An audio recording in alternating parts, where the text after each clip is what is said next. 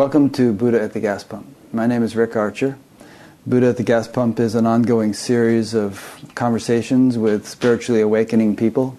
I've done hundreds of them now, and if this is new to you and you would like to watch other ones, go to batgap.com, B A T G A P, and look under the past interviews menu. This whole program is made possible by the support of appreciative listeners and viewers. If you appreciate it and would like to support it in any amount, um, there's a PayPal button on every page of the site, and there's also a donation page that explains other things for people who don't like PayPal. so, my guest today is Lama Tsomo. Lama Tsomo is an American Lama, author, and co founder of the Namchak Foundation. She followed a path of spiritual inquiry and study that ultimately led her to ordination as one of the few American Lamas in Tibetan Buddhism. Lama Tsomo learned Tibetan to study with her teacher, Tulku Sangak Rinpoche, and now shares the teachings of the Namchak lineage in the U.S. and abroad. She holds an MA in counseling psychology and is the author of the award winning Why is the Dalai Lama Always Smiling? which I think I'll hold up here. This is graphically speaking, it's a good book to read, but graphically speaking, it's one of the most beautiful books I've ever been sent. I mean, it's just full of all kinds of cool, beautiful color illustrations, and it's on heavy stock paper, and just a beautifully done book. I think it got some kind of award. It looks like here. Some, you see that shiny silver thing? it's an award. um, so it's a great book. It's the first of a, a trilogy. I'll have to ask her about what the other books are going to be about, as well as this one. But this one is an introduction and guide to Tibetan Buddhist practice. Lama Tsomo is passionate about reaching young people and supporting those working for positive social change. And I think she and I have a lot of interests in common, and um, we're going to be talking about those during this interview. So, welcome and thank you. So glad to be here. Good to meet you finally. yeah.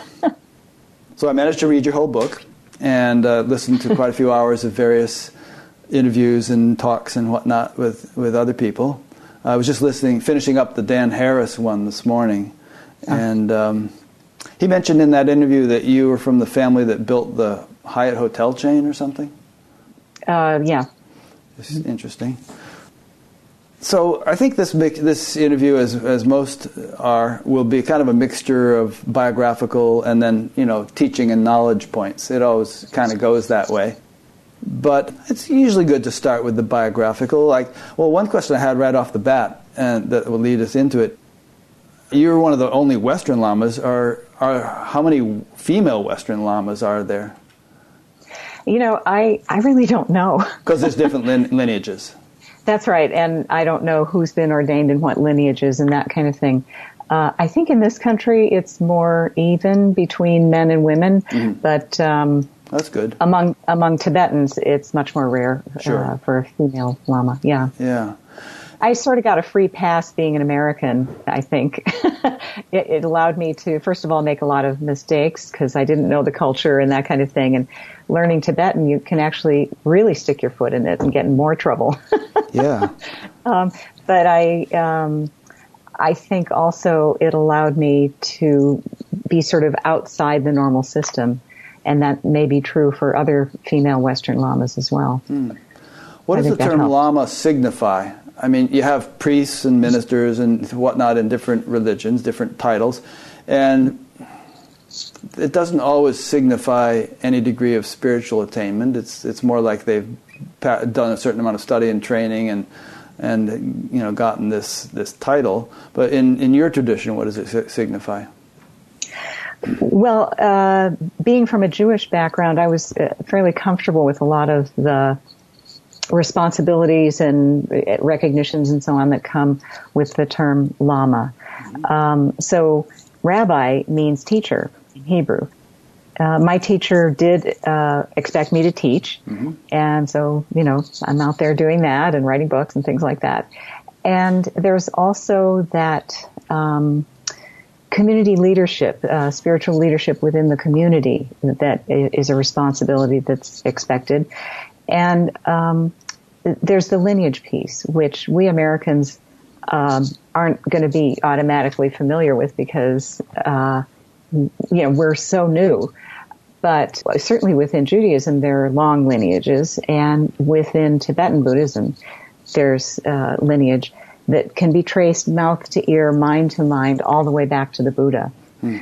And so the distilling of knowledge and the passing on of the gems uh, from generation to generation is uh, seen as extremely important. And so I got, I was very lucky. I was uh, Tulku Sangak Rinpoche's um, first Western guinea pig to go through all the levels of teachings. And he's kind of like, well, let's see what happens when we do the channels and winds practice, you know, the energy practices. And let's see what happens when she gets this, you know, and I, I did the traditional 100 day channels and winds practice as part of the Lama training. Do you want to uh, mention, to explain what that is, or is it just a case in point kind of example of something you did? Well, I mean, I can't I mean, Because nobody's going to know what that means, but. Right, yes. Yeah, so it's um, working with uh, breath and your internal energies on subtle levels, subtle energy levels. And also with uh, physical postures and of course meditation of particular kinds. And you sort of put all that together and you can true transformation i guess is the simple way to say it from the inside out and getting rid of a lot of the slough that causes our windshields to be you know pretty smat- smattered and warped and everything like that so that we can see reality as it really is. Yeah. And, you know, it's a, it's a step on the way to, you know, truly seeing what the Buddha saw. Okay, good. I'm sure we'll come back to that metaphor of cleaning the windshield or who was that famous poet that talked about cl- uh, cl- cleaning the windows of perception? I forget. Anyway, and of course, there's references to that sort of thing in all the different traditions. You know, there's the thing in the Bible about seeing through a glass darkly, you know, and then having it be clear. Exactly. And, and, Hinduism talks about it. Everybody does. And even you know modern science, in a way, in terms of neuroplasticity and you know clearing the sludge from our mental functioning and that kind of thing. So. Well, it's kind of uh, building new roads and turning them into highways and um, letting other ones become unused and eventually break up and have grass growing up yeah. through it, that kind of thing. So, how did a nice Jewish girl from Ohio or wherever you were from uh, get going in this direction? Yeah, well, that, that's a bit of a story. Um, you know, as Westerners, we don't automatically, we aren't automatically born into a particular lineage or something like that. Uh, even the Judaism of my family was, first of all, we didn't practice much. Right. My father didn't practice at all he he just felt you know he needed to be as good a person as he could be, and that was kind of where he left it. My mother had more spiritual leanings, but didn't really express them that that much. I went to Sunday school, hated it. Hmm. But before I went to Sunday school, we were living in this little town in Ohio, and there were only five Jewish families. And so uh, we all got together on Sundays, and one parent after another would trade off going off with the kids and telling a Bible story, like just telling it and talking about it with us. And I remember even as a little kid, I, I loved that. Then we moved to the big city, Chicago, and I could go to a temple Sunday school, and I hated it. Yeah. it was it totally disengaged. There was no spirituality, no life to it, no meaning. And I just, the we were friends with the rabbi, and he was wonderful. His name is uh, Rabbi Schaalman, Herman Schaalman, and he actually uh, taught me a fair amount just in in passing, and also when I listened to his sermons. So um, I and met with after I'd been laminated, and uh, he was very curious about Buddhism and hadn't had a chance to talk with anybody about that view. And when we compared views, it was astonishingly similar. Mm-hmm. Really quite amazing. And then um, I did a series of interfaith dialogues with Matthew Fox, and again, we kept finding so much uh, that was the same, you know, in the essence of the meaning. That uh, the fellow who was sort of overseeing it all was like, "Come on, can't you guys disagree about something?" yeah. Yeah, I've often felt that if you could get Jesus and Buddha and Krishna and Muhammad and all of them in a room together, you know, they just totally see eye to eye. You know, it's just different cultures, different languages, different times in, in history, but um, they're all talking about the same thing. Yeah, well, supposedly there was a gathering of mystics from various traditions. I don't know if this is true, but you know, urban legend, whatever. anyway, they all got together, and when they talked about the religious uh, points, there were debates and differences and so on. But when they talked about their transcendent experiences, mm. they were all saying the same thing. Yeah. I think one thing you and I want to get into today is a discussion about the sort of, you know, science and, and spirituality interface and, and mm. how they each have something to offer one another. Now, there was something about um, some profound experience you had when you were fairly young, and it lasted for half an hour, and you were able to sort of re- reference it even to this day. And what was that? Well, I was in college, and I was visiting my boyfriend, and I was bored, and he was a Baha'i. Mm-hmm. And he was busy doing his homework, so that's why I was bored. And luckily, he had to do his homework for more than a half an hour. So I picked up this Baha'i prayer book so it wasn't about the philosophy or anything. It was the prayers mm. that are designed to put you in that place, mm. right? Uh, the place of truth. So Dharma, by the way, means truth. Mm. I was reading the prayers, and all of a sudden, my normal mind, uh, amazingly enough, uh, shut up for a minute, and I saw what the words were referencing uh, words are, you know, a vehicle for that. And somehow I, I was pointed there and landed there. And I was sort of astonished and I saw these, there was this sea of sparkles mm. like glitter and there were these weavings together like threads. And I understood that, you know, that was actually reality. And then it can be woven together in infinite ways. Hmm. And we can choose to make sense out of it however we do using the lens of habit. Hmm. now, I have words for this now, but I didn't then. Um, at that point, I was just kind of slack-jawed, you know, just hmm. watching this, and I could see that the everything I thought was solid wasn't solid. Hmm. And so I, you know, I, I realized that if I could really get all my habits out of the way, I could pass my hand through the book, you know, or the desk or yeah, whatever. Theoretically, yeah. I, I remember, it, maybe it was in your book, I, re- I read something recently about this theoretical physicist who got so deeply into the understanding of the insubstantiality of matter that he got a little unbalanced and he was afraid to walk across the floor because he felt he would fall through it. yes, he wore big boots oh, thinking yeah. that would help. And of course, nobody told him that the boots probably weren't any more solid than anything else, yeah. That's right. Yeah. Yeah, that was in my book. Yeah. Oh, yeah. That's funny. Did you ever go through a drug phase? LSD or anything like that? I experimented very little with it, just just a tiny bit. Yeah. Yeah. My sense was that it was like you're walking through this dense forest and the LSD helps you to climb a tree so you can see further ahead, mm-hmm. but you still have to get down and walk. Yeah, I like that metaphor. Yeah. Yeah. I mean, it does, for some people, gives this sort of unforgettable experience that there's more to life than meets the eye, but you got that from reading the Baha'i book and having that opening. The prayer book, yeah. Prayer it book. was the Baha'i prayer book, yeah. Um, and so that set me on the journey because I was like, well, I want to live from that reality because I know that's the true one. Yeah. And I figured that, you know, there were spiritual traditions that could help me do that, but it took me a very long time to finally come around to, you know, from the spiritual smorgasbord that we have in this country, um, till I found my way uh, to uh, Buddhism and it sort of felt right, but then I tried Theravada and that wasn't quite it. I tried Mahayana in the form of Zen. Mm-hmm. That wasn't quite it. And um, finally, I stumbled onto Vajrayana because a friend of mine who lived down the hill from me invited a Western Lama to her house, and he, you know, gave a little talk and like a Q and A. So I attended that, and I thought, oh, now this sounds like this one's for me. I liked that it had lots of tools.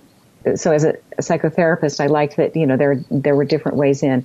I liked that there was a very highly uh, developed use of archetype, mm-hmm. and my emphasis in my studies uh, was Jungian. Mm. So I you know felt at home with that, and I liked that there were both male and female deities to be revered and to actually inhabit. And so I, you know, I thought, well, this is, this could be a really transformational path for me.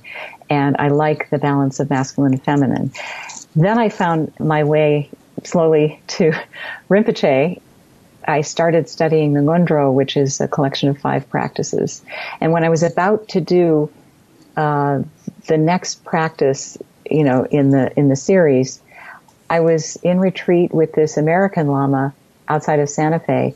Rinpoche dropped in and he was going to teach the very thing that I was doing next. Hmm.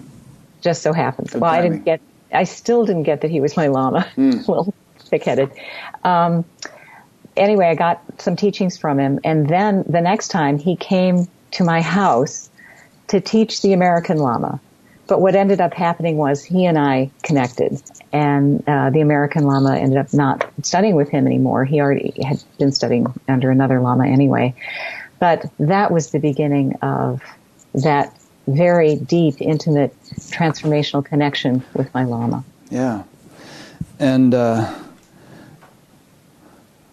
you actually learned Tibetan, which is very impressive. That's, that's no mean feat. no. And I was in my mid 40s when I met Rinpoche, so I thought. Yeah, they say it's harder well, to learn languages when you're older, so that's impressive. How well exactly. do you speak it exa- actually? Fluently. Really? Uh, I mean, yeah, I've uh, translated uh, simpler Dharma talks and uh, teachings, and sometimes there wasn't a translator for meetings or something, and so yeah. I translated for those, but I'm not actually a translator. Right. I know that um, in your interview with Dan Harris, you're talking about life, you know, reincarnation and having had a relationship with your lama in previous lives and and will have in future lives. And Dan Harris had a hard time swallowing that, but I have no problem with it. But uh, um, yeah. I, well, if we believe in the you know the idea of recycling, uh, it's hard to believe that. Uh, if consciousness is, you know, stands apart from the body, inhabits the body, then when the body dies, what you only have one body that you ever incarnate in? Uh, that and the the soul is eternal? I mean that doesn't make any sense to me. Yeah. Well one one reason some people have a problem with it is that you know they feel that there is no ultimately no personal self uh, that and that the the sense of one is is kind of a delusion and, mm-hmm. and if there isn't, then how could there be reincarnation? Because what is there to go from one life to another? But I, I, I think there's something missing in that logic because even if the personal self is ultimately not real, there could be some l- less ultimately real personal self that continues to reincarnate until it doesn't. Yeah. So it's a, a habit, and it's sort of like um, whatever undercurrent it is that uh, causes you to see a wave come up and down and up and down and up and down. So that's not the same water though in each wave and they're not the same shape. But there's something that we feel is a continuum. Yeah. So in Tibetan, uh, the term ju uh, means mind stream. Mm-hmm. And I think that begins to get at, and, and maybe those were the streams that I was seeing in my uh, vision. Mm-hmm. Um, but, you know, that begins to get at, I think, this paradox that no, it, you know, it isn't any more real than anything else, but you also can't say it's totally unreal, yeah, right? Right. So uh, the famous saying uh, for Tibetans is "not is," so it's not you know like something you can grab a hold of. Not isn't, mm-hmm. not both, not neither. Yeah. So you can't, you know, it's not easy to land on what this is. We can only use metaphor, I think, yeah. as our best way of pointing at it. A good metaphor they use in Vedanta is that they have the term mithya, which means dependent reality, and they say, okay, you have a pot, mm-hmm. it's made of clay, and ultimately there's only clay. You know, there's no pot. You could have different types of pots and different clay things, and there's really only clay. But actually, there are pots because you can use them and put things in them. And they use the same thing with jewelry, like it's only gold, but you have earrings and rings and all kinds of different stuff that is, you know, takes particular shapes or forms. Yeah, so that gets back to the waves idea because uh, the waves are actually part of the whole ocean. They aren't separate. Mm-hmm. But we can point to this temporary shape and say, oh, there's a wave. Yeah. Uh, but it doesn't stop it from being the ocean. Okay. So we're kind of talking about here about something that you wanted to talk about, which is the three kayas, which mm. are like different levels of manifestation or different levels of reality. So let's talk about that more explicitly for a while. Yeah. So the Dharmakaya um, corresponds to the the depths of the ocean part and it's happy allergy a little wave on the ocean. a sound wave for yeah. sure. Anyway, um, I've got my dogs around, so they may be making noises. Oh, we do too. We have a couple of them here. One of them is sleeping. The other one may see a squirrel and start barking at any time. Exactly. so um, the Dharmakaya is um, sort of like before matter or before form. Yeah, I think before manifestation. Yeah, and so it's total potential. Mm-hmm. So it's ultimately powerful. It's connected to everything, right? Because mm-hmm. it's the depths of the ocean. It's um, also it's not like this. Even though it's not substantial, it's not this like dead vacuum. It's actually totally aware. So mm-hmm. that's a quality of it is awareness. Mm-hmm. And because it's connected to everything, uh, it, it, another quality is ultimate compassion, right? right. Um, so those are some, and, and joy is another quality that I personally have experienced in changing channels and tuning into that Dharmakaya channel. Mm-hmm. And uh, this is another thing I love about Tibetan Buddhist practice is you get some very uh, effective methods at changing channels, which normally we can't do. We're stuck on one particular channel, very small particular channel. Anyway, so the Dharmakaya then has uh, this tendency of wanting to express, uh, and so it brings forth form. And then the form comes back into the Dharmakaya and so on. So there are two then levels in the, the form uh, aspect. The first one that we come to is Sambhogakaya, and that's really like an archetypal um, level. Like a template. Uh, so, exactly. Mm-hmm. I was just going to say that word. Mm-hmm. exactly. And so that through that, then you can then have the really um, vast multiplicity of differentiation with the Nirmanakaya. Mm. And Nirmanakaya I think could best be translated as body of manifestation. Mm-hmm. So there you have the three bodies, kayas. Mm-hmm. Uh, and they're not separate. You know, they're like, it would be like separating the two sides of one coin or something like that. They're working all together.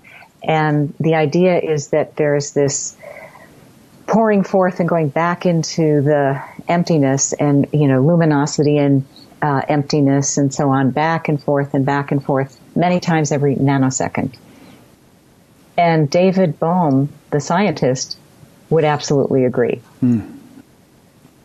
Some people are working on a documentary about David Bohm now. I don't know when it's going to be really? finished. Yeah, the, this guy contacted me and asked if I could introduce him to Robert Thurman and if I knew any physicists that might be appreciative of David Bohm. So I, I gave him some David Bohm. So we gave him some recommendations. But the, the, oh, there's going to be a whole one. documentary about him. Hmm? Oh, uh, I have one. A name of somebody. Oh, good. I'll put you in touch with this guy too. Yeah. Yeah.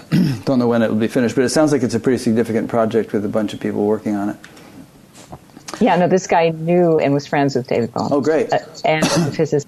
Well, I'm okay, glad well, I mentioned we'll that later. then because I can put yeah. you in, in touch with that guy. Yeah. Um, yeah, and so this whole thing you're talking about, again, I like to sort of compare with other traditions because it it's like the perennial philosophy. It's like the, the it it sort of lends it's like a, you know you like science and so do I. Um, not that either of us are scientists really, but the um, you know in the scientific method you take a hypothesis and then you test it, and if it if your test you know confirms it or you know its validity, then maybe another scientist wants to test it, and the more people who test it, the more legitimate it becomes, the more trusted it becomes. Yeah, And- it graduates to theory. yeah, yeah, it sort of g- gains credibility. With something like this, I mean, there are parallels in other traditions. The, the whole idea of gross and subtle. I mean, in, in the Vedic thing, it's you know, Adi Bu is the world, world. The Adi Adi Daiva is more of the subtle level, and, and Adi Atma is the unmanifest level. And, and there are probably other ones too. I don't know why I went off on this tangent, but maybe you have a response to what I just said. Well, I think you were uh, bringing in the parallel from uh, the Hindu tradition, Vedic tradition. Yeah. And of course, that's what the Buddha emerged from, right? He True. studied that thoroughly. Yeah. So we have some parallels there, and that's not surprising. And Matthew Fox uh, talks about Meister Eckhart, and In the Christian tradition, yeah. right, and so the Godhead um, has a lot of parallel to the Dharmakaya, I believe. Yeah. And then you mentioned David Bohm. And in, in physics, there's a very clear understanding that there's a sort of an unmanifest level, you know, primordial level, and then from that, sequential degrees of of symmetry breaking and, and manifestation and, and emerging concreteness or apparent concreteness. Um, just Apparent is the operative word That's there. the operative word, yeah. Yeah, because how it appears uh, to one being can be quite different from another. And anybody who's been married knows, even as human beings, we can see things differently. But uh, it can be a lot more difference than that uh, because we're all on kind of a similar channel. And that's why we can see each other because we're tuned into this channel. Yeah. And so we're interpreting the, holo- the hologram uh, you know, in these ways. But if you look at a holographic sheet, it just looks like a bunch of pools, like somebody. It looks like somebody threw um, gra- gra- little piece of gravel into a still Pond, pond, and so there are all these circular ripples going out and uh, overlapping each other. It doesn't look. You can't see any form in particular. And then if you shine a light through it, you can see a form, but Laser. it's still yeah. yeah, exactly. Um, and I think you have to have two of them. Um, then you see a 3D form, and it's almost like you're seeing it through a window. And if you move to the side, you can see parts that you didn't see, Yeah. you know, before. And the other side, you see into those parts, which is uh, extraordinary, and it's insubstantial. Yeah. It's a nice parallel, you know, a nice uh, metaphor. Another cool thing is if you cut the hologram in half, like if it's a piece of film, and then shine a laser through, you still see the same image. So the, that, that brings out the principle of the whole is contained in the part. You can, you can cut it in quarters, you'll still see the same image. image. You, you start losing resolution after a while, but the whole Yeah. thing is contained in every part, which has kind of a spiritual connotation or, or Absolutely. corollary. Yeah. Yeah, and the Tibetans were aware of this holographic uh, quality to um, the universe. Yeah. So this whole thing about you know reality being something, and then all of us having different views of it, or you know peepholes into it, and or perspectives on it, like the blind man and the elephant. Would you agree that whatever enlightenment is, and let's get into discussing what it is, it's kind of a, an appreciation of reality as it is in and of itself, as opposed to some kind of distorted or adulterated perspective on it through a, a cloudy lens. Yeah. Yeah, so uh, shall we Yeah, get into a it. definition of it? Okay. So let's see. My best definition of it, and of course, uh, I should back up and say this: when um, early on, when uh, his students asked the Buddha to describe uh, enlightenment and you know the state, you know what he saw, he fell silent. Right. Because what could he say? Well, because any words would be concepts, and this is beyond concepts. And so I'm uh, stupid enough to do what the Buddha was wise enough not to do. and I'm just going to sort of point in the direction because yeah. that's all we can do with words. And but, you know, he did that, but then he spent a lifetime trying to explain it or trying to help people understand it. And there's books and books and books going around and around about all kinds of stuff. So, you know. What he mainly did was give us the methods by which we could experience it actually directly experience it ourselves right. and not only clean the windshield, but finally take away the whole windshield and just be in it and see it directly. And there's this line you cross of no return, as I understand enlightenment, mm-hmm. uh, where you've now really landed back in that full ocean. And you're aware of all three levels, all three kayas, mm-hmm. Uh, and how they are, you know, different parts of one thing. And you also have the channel changer. You can tune into the consciousness of any being and all the different channels and levels that are uh, out there, and there are probably infinite numbers of them.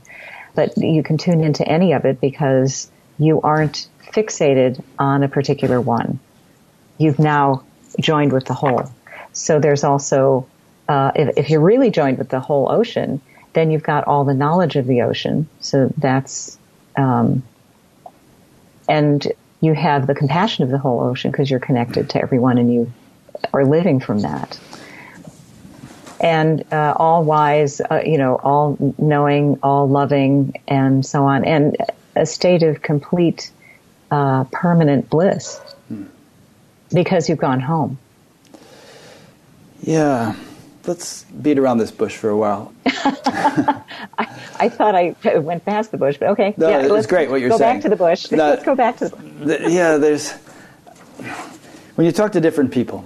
One thing more and more people I find saying is that their feeling is that there's no end to it. That uh, even once you attain quote unquote enlightenment, whatever, however we define that, whatever it may be, there's still room for growth in some dimension. Um, in, in, in different ways, maybe many dimensions. Um, and, you know, there's questions that people bat around like, you know, could you be an enlightened asshole? You know, I mean, could you be a, a jerk uh, and yet be enlightened and, and but, but behaving reprehensibly in some way? Uh, and there, there's there's people who say things like, well, you know, there's a- absolutely no free will, and, and it may be that, you know, you're enlightened and your your role is just to, you know, behave strangely or, or inappropriately or, or something. I don't know. And, and I, when I hear that kind of stuff, I feel like not even using the word enlightenment because it, it, it to, to my mind, if I were to use it, it would have a sort of a, a superlative connotation and, and um, and which implies that there's no further development after that. And, and somebody who says that you can be an alcoholic, let's say, and enlightened, and in fact, I was going to ask your opinion of that, that Rinpoche guy that was notorious for that. Um, to me, such a person is half baked, and, and we shouldn't we should reserve the term enlightenment for something more profound than that. So I've talked a little too long there, but you know what I'm getting at. Yeah, well, I actually enjoy the conversation. So yeah. uh, it's a lot of food for thought. But I, I think you know you're trying to point to something that's a, an interesting sort of discernment to try to make. I don't think it's possible to be enlightened and therefore feeling everyone in the whole ocean, so ultimate compassion, and do any sort of violence to anyone. You you just wouldn't want to. You know that's not where you're coming from. Uh, so it wouldn't make any sense uh, that somebody would do that. Um, so if somebody is, you know, using violence in speech or action or uh, being an asshole, then how could they be coming from that view of the whole ocean at all times? And once you cross that line of no return to true, full Buddhahood, enlightenment, um, you don't like flip back and forth. You're, you know, you're just there. Yeah. Which, so I, I don't think you could be uh, an alcoholic and an enlightened being, you know, fully enlightened. You could be highly realized mm-hmm. and addicted to alcohol, but you're not. You haven't crossed that line that I'm speaking of. Yeah. All right. Well, here's one for you. I know Buddhism doesn't talk too much about God, but um, if we if we think of the totality as God, and it's all you know unbounded awareness, un- infinite intelligence, that that kind of thing, containing everything, orchestrating everything, then there's tons of violence in the universe. Uh, right here on our planet, there's animals killing each other and so on. And so, if you attain oneness with that, what's to say that your particular expression as an individual might not reflect some violent tendencies because apparently God does. you know, if you consider the totality to be God. And in, in, the Gita, Lord Krishna said, you know, Arjuna, realize the self and then get out and fight this battle you have to fight. I don't know. What do you say to that? Uh, well, there are a couple of things. 1st mm-hmm. of all, there's a difference between being pissed and acting violently out of being pissed off. Right. Uh, and uh, what they were asking Arjuna, Arjuna to do. Mm-hmm. Um, they were asking him to act in what you could call a wrathful manner, where you're bringing compassion right along with it. Mm. Uh, so, for example, in a previous life of the Buddha, he was on a boat, and there were 500 bodhisattvas on the boat, and a couple of pirates. And they, the pirates, he heard, overheard them plotting and scheming to kill all of the bodhisattvas so that they could take over the boat and all its contents. Um, and so he thought, well, you know, first of all, the the killing of all those bodhisattvas would be a terrible thing, and he should really prevent it. And second of all, um, he was thinking of the the souls of those two uh, pirates and what would happen to them if they killed 500 bodhisattvas. Mm. Uh, and so, out of compassion for everyone, he killed the two pirates. Mm-hmm. And he, he fully expected he would go to a hell realm or something, some mm-hmm. terrible, you know, have some terrible fate. But because of his motivation um, and his actually preventing uh, the suffering of, you know, everybody involved, um, that's not what happened. He didn't go to a hell realm. Yeah. Um, so I think I've, uh, you know, t- grabbed onto just one piece of what you're talking about. Um, so why violence in the world? And I've thought a lot about this because I was born right after the Holocaust and I'm Jewish, yeah. you know, for example. Um, and it wasn't until I came upon uh, some Buddhist understandings that I felt like, okay, that makes sense. So, you know, the Buddhists, as, as you know, don't personify reality and and point to it and give it a name like God. Mm-hmm. You know, they talk about Dharmakaya and Sambhogakaya and so on, yeah. and it's aware, um, but it, they don't personify it. So you know, nobody's gonna think that it's a guy with a beard and puppet strings. Yeah, no, I'm not thinking that either. I am thinking right. I'm of, being yeah. extreme. Right. Yeah. Just to pick a really extreme. As I'll example. say to Sam Harris if I ever get to interview him, I don't believe in the God you don't believe in. Yeah, right, exactly. yeah, and what's the big deal? I mean, that's, uh, you know, because I'm not talking about that. And actually, when I talked with my rabbi, he said, I don't want to really call it that either. I want to call it the mystery. I've always wanted yeah. to call it mystery mm-hmm. because we don't understand it. It's much bigger than what we mean when we talk about God. So that was another point of overlap for uh, Rabbi Schaalman and myself, and we were, you know, fascinated by that. And the ocean waves thing, he he said, "Oh, that's wonderful. Did you think of that?" Like, no, it's an old Buddhist metaphor, very old.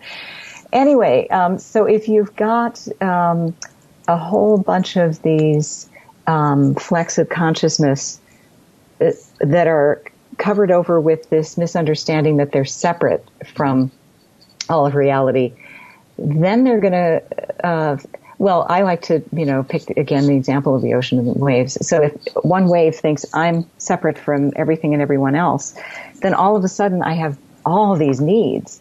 And I'm also protecting myself as a wave because now I'm very fragile, right? I could get broken apart. And as a matter of fact, I'm gonna go back down into the ocean and that's inevitable. So all of that, you know, makes a lot of insecurity and fear and grasping and pushing away. And so um, there's talk of the uh, five types of uh, afflictive emotions that, if you look at their essence, are actually five aspects of pure.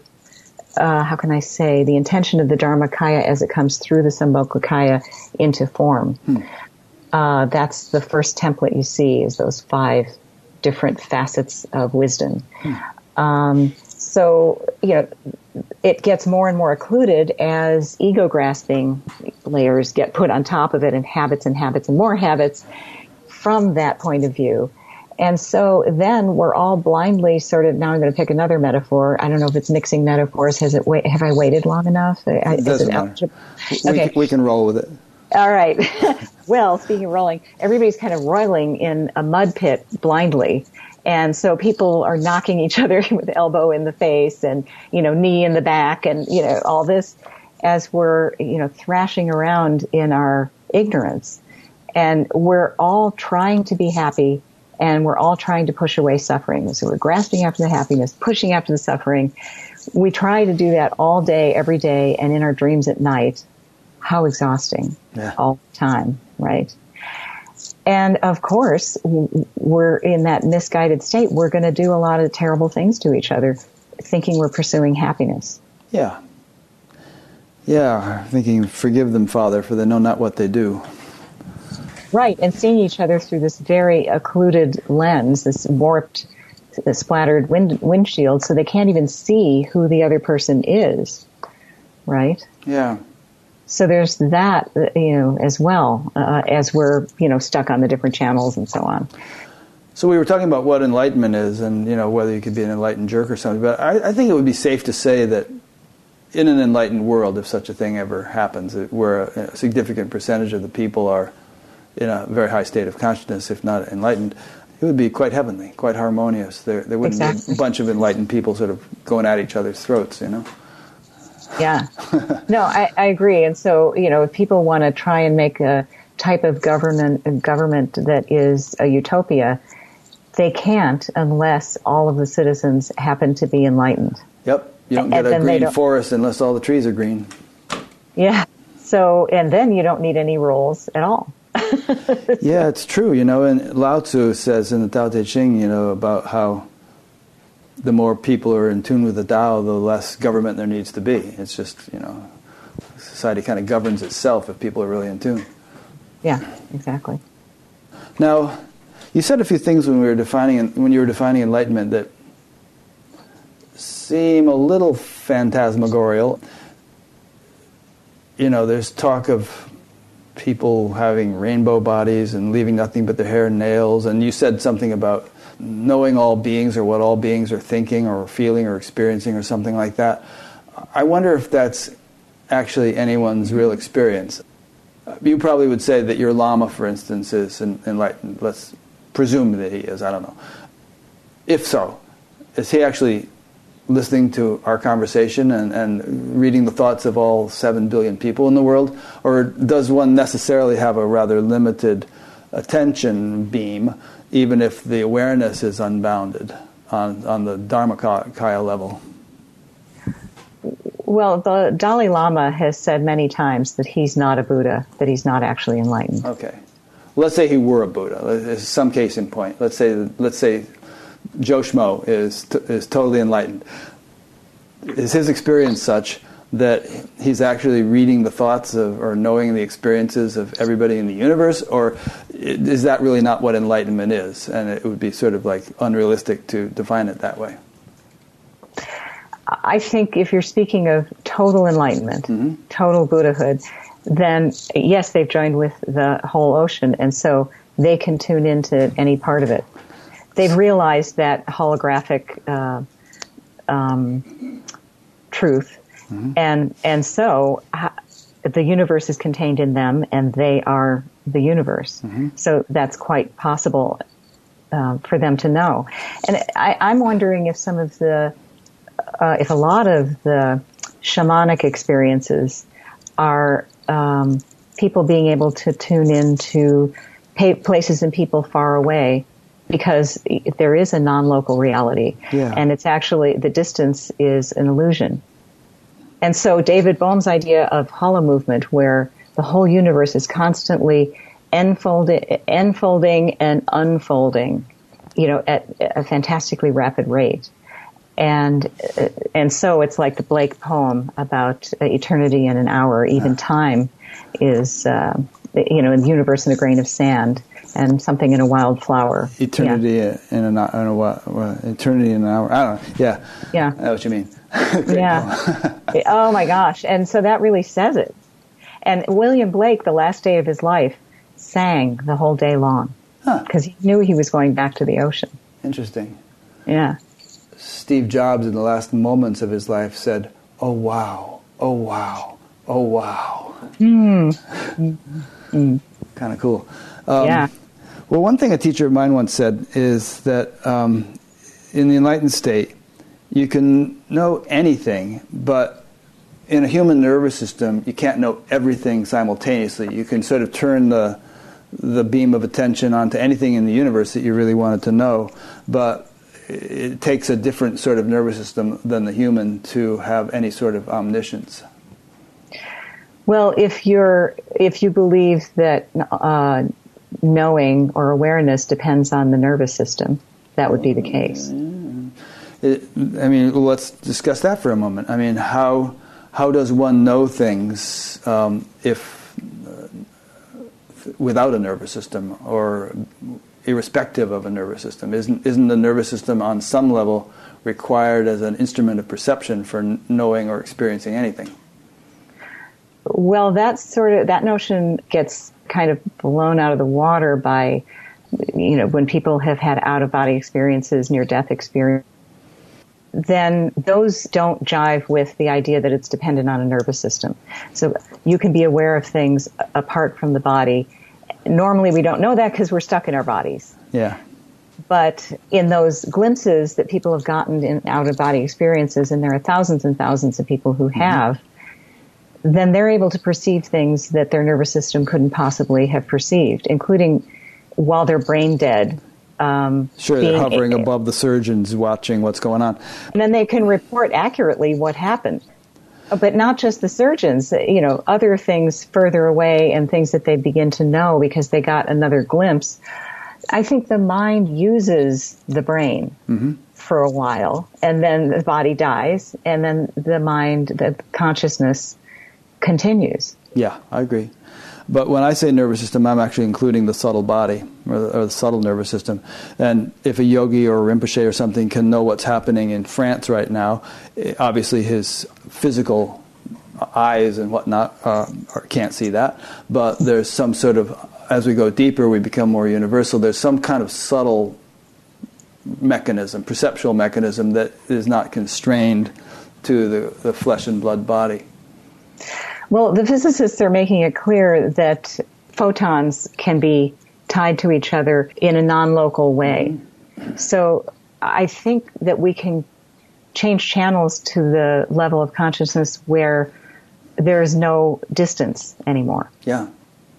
And so that's beyond the nervous system. And I, I question about the subtle body because I don't know. It depends on which one you're talking well, about. This is what we mean by it. Yeah. Yeah, because um, you know the subtle body that you can, for example, photograph with Kirlian photography, that dies when you, the physical body dies. Yeah. But there well, is a, a, a kernel of awareness that goes forward, and that I think is what eventually experiences enlightenment and you know melts into the ocean of oneness. That's what can perceive things anywhere and so on, okay. apart from the nervous system. In a way, you and I are just sort of playing with hypotheses here. Yeah. I don't think either yeah. of us is, at least I haven't experientially verified all this stuff, but it's fun to play with. right. No, I'm going off other people's experiences and then, yeah, we're spinning out theories. Yeah. Yeah.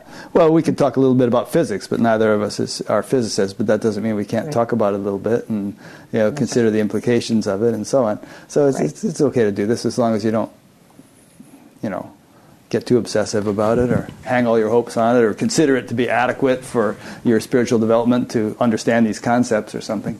Right. Now I have 100% understanding kind of thing, you know. It's yeah. way beyond that. Yeah. Okay, good. Well, I'm going to jump around a little bit and reference my notes here because uh, there's a bunch of things I I took notes on as I was reading your book and um, and as we go, you know, anything that comes to your mind that you'd like to talk about that I'm not bringing up, please just jump in with it, okay? Okay. One is for those who are not very familiar with Buddhism, Could you just review the different schools of Buddhism a little bit mm. and explain what's different about Tibetan Buddhism, Vajrayana, from the other schools, just so we have our terminology straight? Sure. Um, kind of like a map, and you are here. yeah, it's like you know you got attracted to this particular thing. You, mm-hmm. you said there's certain things about it that you liked, and uh, mindfulness mm-hmm. is very popular and all the rage. And so, mm-hmm. is, is, this mindfulness? No, I think it's different. And you know, how is it different? And and so on. Uh, well, mindfulness certainly is a part of it. So let me just uh, jump back and do a little map quick, and then I'll zero in on Vajrayana. So the yanas are, uh, that means vehicle, yana. Different branches of Buddhism, is that what those are? Mm, yeah, vehicle. vehicle. Uh, yana okay. means vehicle. Okay. So vehicles to get to enlightenment. To understand, you know, kind of the concept there. And then there's Hinayana, which is usually uh, termed Theravada. And that's uh, the first turning of the, the wheel uh, that the Buddha did. He first taught that widely and so Theravada is, I think, what people generally are referring to when they say mindfulness, and that's Insight Meditation Society, Shamatha and Vipassana are the main practices, as well as Metta, which means loving kindness. Uh, so feeling that connection to all beings. Mm. So that's one branch of Buddhism that really landed in Burma and Thailand and you know the, that area of the world. Then there was Mahayana, and that means great vehicle. And the reason it's called great vehicle is because now you're using not just insight meditation and uh, metta, uh, loving kindness practice. That's kind of like the foundation, and that's common to all branches of Buddhism. But then in Mahayana, you also have the opportunity with those afflictive emotions that I was talking about, the trying to push away and the trying to grab for yourself and the ignorance that's, you know, at the root of all of that. So instead of just avoiding, they're called poisons by the Tibetans, the three poisons. So instead of just sort of walking around and avoiding the poisons, which is what's done in Theravada, in Mahayana you apply an antidote. So for example, the antidote to anger is forbearance, sometimes translated as patience, but I think forbearance is a better term to get at it. So Mahayana is quite a big school and it includes Chan Buddhism in China and Vietnamese Zen and Japanese Zen. So those are Mahayana. And that also includes the practice of compassion as being key to full enlightenment. And then a subcategory of the great vehicle, Mahayana, is Vajrayana. And that's the one that went to Tibet. And that one, there are a few important differences. Uh, so it includes the others in the practices, and you begin with those kinds of practices. But it's kind of like building a house where you begin with calming the mind and becoming more mindful as a foundation and loving kindness. Then you're adding the walls and Vajrayana is like the roof. The medicine gets stronger and more efficient. This is according to Tibetans. Mm-hmm. as you go, and you're getting, you know, somebody who's been studying Tibetan Buddhism. I did study the other ones actually in that same progression, so it was kind of handy. but I found my way to Vajrayana and really settled there because there are, uh, instead of walking around the poison or applying an antidote, now you actually take that poisonous emotion, like anger, for example, and peel away the layers of drama and ego and get to the very essence of its quality. And it has this sharp, clear quality to it. And so it is actually one of the five timeless awarenesses that are qualities of the Dharmakaya and really very much present uh, in that template level of the Sambhogakaya.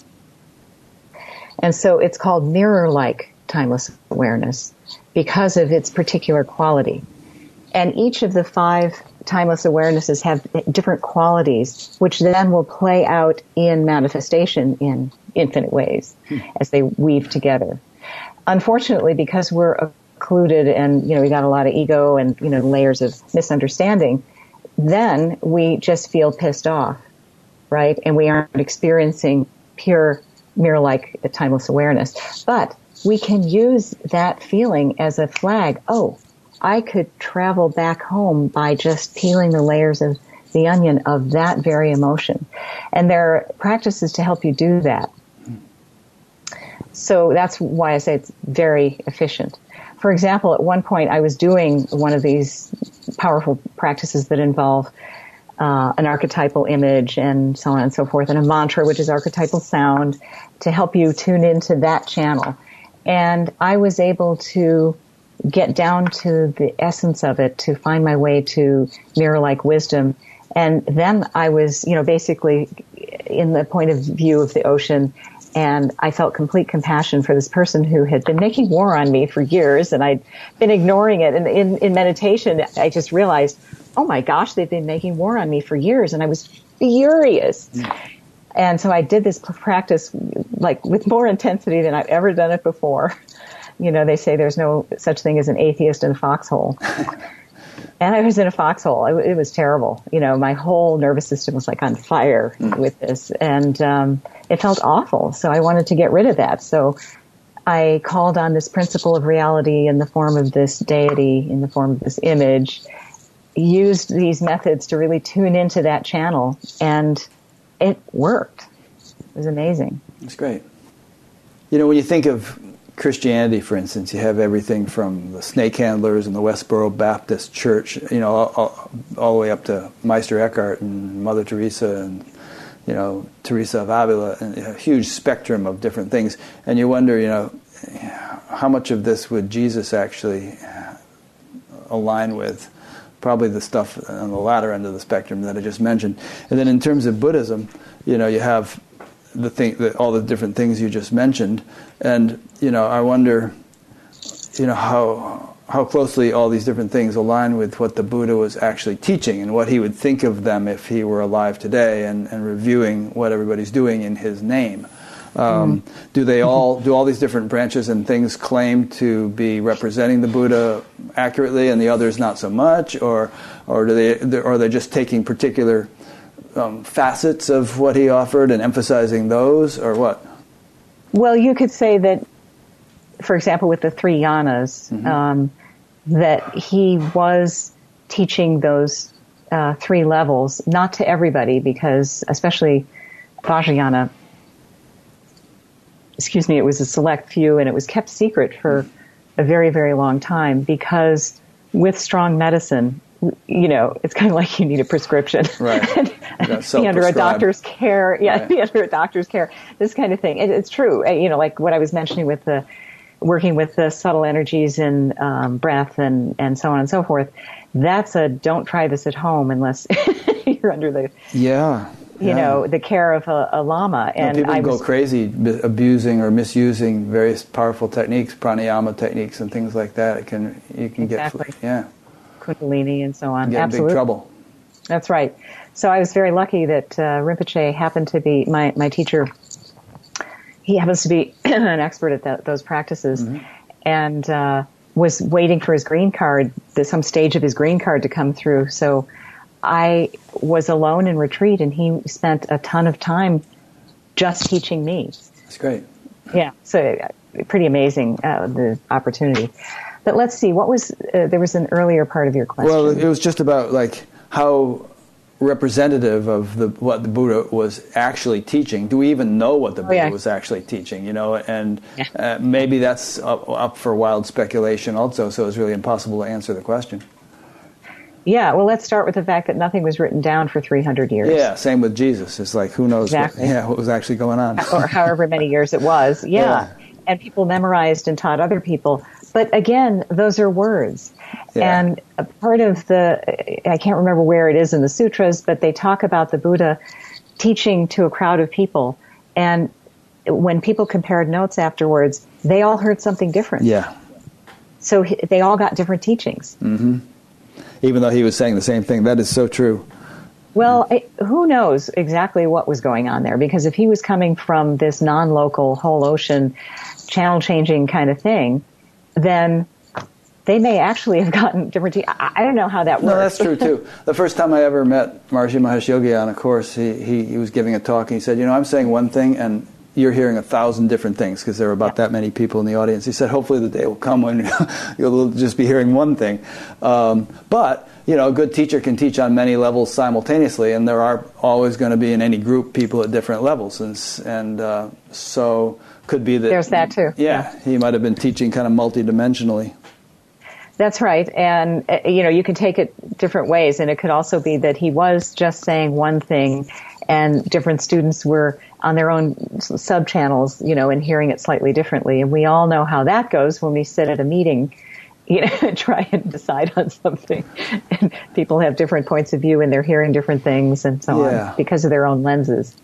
I suppose it's sort of a not that important a point, you know. I mean, what the proof of the pudding is in the eating, and and the whatever the Buddha may have been teaching, you know, what really counts is what what works, you know. And this is obviously working for you, and a lot of other things that people do work for them. So if you find something that works for you and you do it and you stick with it, great.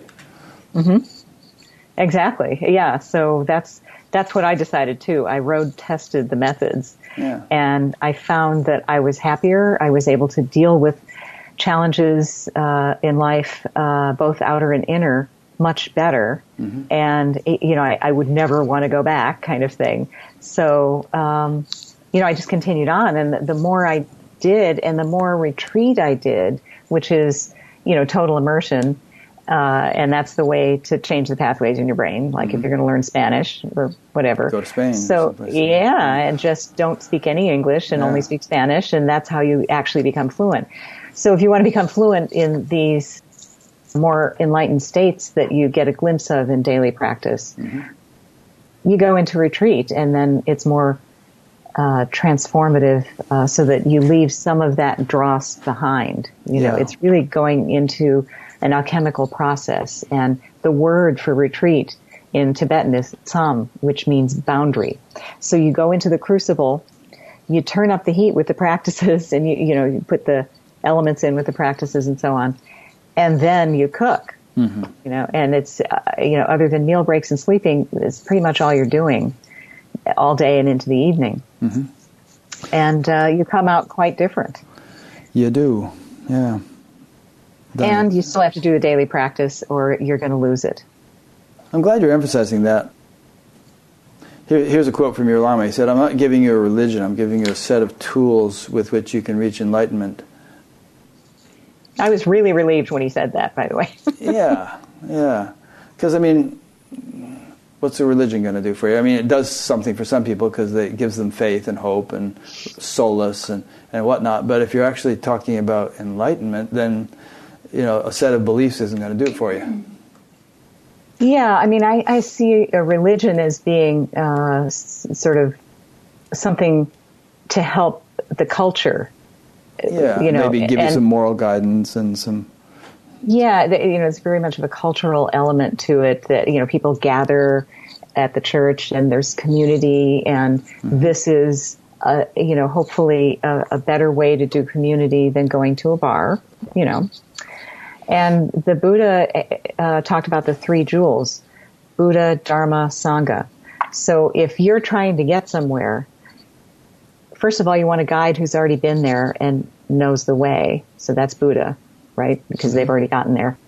Dharma is the map, and that's a good whole, thing to have. The whole body of teaching. Uh, yeah, practices or, and know, knowledge and stuff. Yeah. yeah, and then the sangha is your fellow travelers, and you help each other stay on track. So we are herd animals. Let's face it we're our brains are built for it, you know, and we're very tribal. So the Buddha took these natural tendencies that we have and gave us a way to point ourselves, use them to actually galvanize us and propel us on the path to enlightenment. So I feel very strongly about that Sangha piece that is missing a bit, I feel, in um, American uh, Buddhist uh, circles because maybe I'm thinking my hypothesis is that we're into rugged individualism. So we just think, well, I'll practice mindfulness for myself and it's a daily practice for myself and this kind of thing. And they don't often get together in groups. Mm. But the experience of meditating in a group is quite powerful and it very is. helpful. Yeah. Yeah. Because we all infect each other with whatever we're thinking and mm-hmm. feeling. Um, so, you know, if, it, if you've been to a rock concert, you know this. Yeah. so why not use that natural human tendency you know, to help us go where we're trying to go by hanging out with people and really chewing on these things with people who are trying to go in the same direction, have the same intent. Yeah, I think it's a very important point. I'm glad you were emphasizing it. The biggest group I ever meditated in was about 8,000 people, and it was palpable. Boy, it was thick oh, as a oh. brick. I bet. Yeah. Well, you know, it reminds me of the difference between ambient light and laser light. Yeah. So ambient light, the waves are going up and down whenever they do, mm-hmm. and laser light, they're coherent, coherent, light. It's called, yeah. Mm-hmm. And so they're going up and down at the same time, and they can burn through wood. You know, they yeah. can, uh, you know, blast a tree apart if it's a big enough laser. Mm-hmm. So that's exactly the point. This is a nice big laser. So why not take advantage of that? And in my experience, because I've been uh, with groups and starting groups and so on for years, um, we develop deep um, connection with each other. And that's the basis, once you feel that, to then step it out and out and out to include everyone, all and everyone, all beings. And that's exactly what the practices of such as metta or Tonglen in, in my tradition do. They start with yourself and because we Westerners are crummy at compassion and love for ourselves. So I emphasize that a lot, as do a lot of other Western teachers. And then, you know, my tribe, you know, the people I easily feel love or compassion for. And then out, stepping out until you really feel that everyone is my tribe, you know, and, and the my becomes kind of meaningless. But you're holding the, everyone in your heart then. Sure. Just to dwell on the Sangha thing for another moment I mean, we don't want to be like prissy where I can't go to Walmart because I'll be polluted by the consciousness of the people there or something like that. Obviously, one has to live one's practical life, but oh, okay. there's also a thing like you know, if you I mean, if you go into a coal mine with a white suit on, you're you're, no, you're not going to clean up the coal, but you're definitely going to get your suit dirty. So it, it really does matter the company you keep uh, as much as you have any kind of choice in the matter. Well, here's the other thing: it is fun sitting together with people people who are kind of trying to do the same thing, pursue mindfulness, whatever yeah. you have, and comparing notes. Well, how is this working in my life, mm-hmm. and how is the interaction going between my life and what I'm experiencing on the cushion, and am I really able to connect the wires? What do you think? And then somebody helps with that, and then we you know, I help them and, you know, we learn about each other like in a deep way mm-hmm. and are talking about stuff that matters. It's very satisfying. And then uh, there's usually a study portion. We have learning circles is what we call them. And uh, so in the evening, there's a study portion, a meditation portion, uh, breaking bread together portion, mm-hmm. and um, you know, chewing on things together portion. And it's just a very satisfying evening. Yeah. And are you talking about what happens up there at your retreat place in Montana, or what are you talking about? No, Namchak is at this point still in the planning stages and hasn't built the re- retreat facilities. Okay. We're going to have two, one for like student workers that'll mm-hmm. be done sooner, and then for people who just want to go whole hog with this total immersion and do the traditional three year retreat, mm. we're going to also build a facility for that. But right now, what we're doing is uh, starting learning circles all over the place, and they can do our e-course and read the book, you know, for those inputs to then chew on together. Mm. Um, and we support the starting of learning circles with a little toolkit. So they can go to namchak.org and download that stuff, the e-course or the, mm-hmm. The toolkit, that kind of thing. And we also travel. So I'm about to go teach Vipassana Tibetan style, and that's the name of the, the little weekend retreat with Rinpoche's brother, who is a high level scholar and a fantastic uh, Lama in his own right. I've taken many teachings from him. So we're going to teach together first in Berkeley and then uh, in New York. Okay. And that's coming up next month. Great.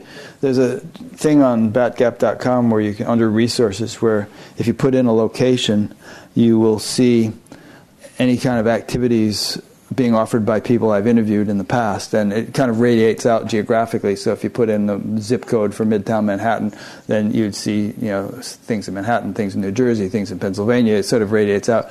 So I'll, I'll let you know about that after the interview. Irene will, and you can put your things. Yeah, we're there. Exactly, and we're trying to work on that so that people can find each other in different locations and have learning circles together. You know, just I'm talking like you know four to eight people, something like that. Very yeah. small, intimate, uh, where you can fit in somebody's living room, kind of. Yeah, actually, that's one thing I like about your um, your book is it's you know you read it and there's all these practices in there and there's little cards in the back. Let me get out the little cards that you could. Here's some cards put it on here, that you could use to sort of like, you know, remind yourself how to do the practices and keep keep them by your, your meditation seat or whatever until you've you've got it down. And um, and then you also have all kinds of things on your website that people can download for free and listen to and, and so on. So you can learn quite a bit. I'm sure there's a need for having a one to one experience with a, a, teacher such as yourself, um, but you can. Well, we actually do have monthly uh, meditation coaching calls where I do it'll be a small group of people, but I like a little do one-on-ones. thing. But I do one-on-ones with each person, and everybody Okay. listens to each other, and they're like, "Oh, I'm glad I heard that one," you know, because of course it's all, you know, we we appreciate all of them. Yeah, Yeah. great. So people can sign up for that on your website, I'm sure, namchak.org. Yeah. Okay. And then there are also these uh, retreats that, where we come to those two locations. Mm-hmm. nice. That almost sounded like we were wrapping up the interview, but we're not. we just got into how we were trying to, you know, because I want people to have some follow through. I didn't want to put the book out in the world and then people, but you know, read the book. It that was nice, and then they go back to their lives. You know, there's got to be some follow through. Yeah. Well, I'm thinking of it, I did mention in the beginning that this is first part of a three-part series of books. What, um, maybe in a, a sentence or two, what's in each book? This one, the next two. Well, I mentioned the Ngöndro uh, in the beginning uh, when we were talking right in the beginning uh, that I was doing those uh, this series of practices, and by the end of the trilogy, I hope to have taught the or at least introduced that whole series of practices. People will be able to learn them from the books. Kind of. That yeah, it's a good introduction, but you really are best off uh, going to um, you know teachings Right. because that that is stronger medicine, and you really want to. I mean, any kind of meditation is better learned from somebody who really knows what they're doing, Right. and um, so you know we can teach. As you and I both experienced before we got on to what we ended up doing. exactly, and there's plenty of blind leading the blind. Oh, right. and also you know thinking that we can get it from a book turns out to be a bad idea uh, i i did try that and you know had some kind of scary results. So it is good to have the real live instruction from you know somebody who's been through it before and everything. And then you know i'm taking this tool and i'm using it on my mind. I want to use it correctly and get the most benefit out of it too. I'll cover all of those in the three books. And the one that I've already uh, written the rough draft for, the second one, covers more of the first stages of the Ngöndro uh, because I didn't, I wanted to start with just imagine if somebody's curious about meditation, has no idea, you know, could they pick up this book and start there? So that's what I wanted to do in Why is the Dalai Lama Always Smiling, that first book. Good. I just want to mention to those in the live stream audience, there are a couple hundred people watching.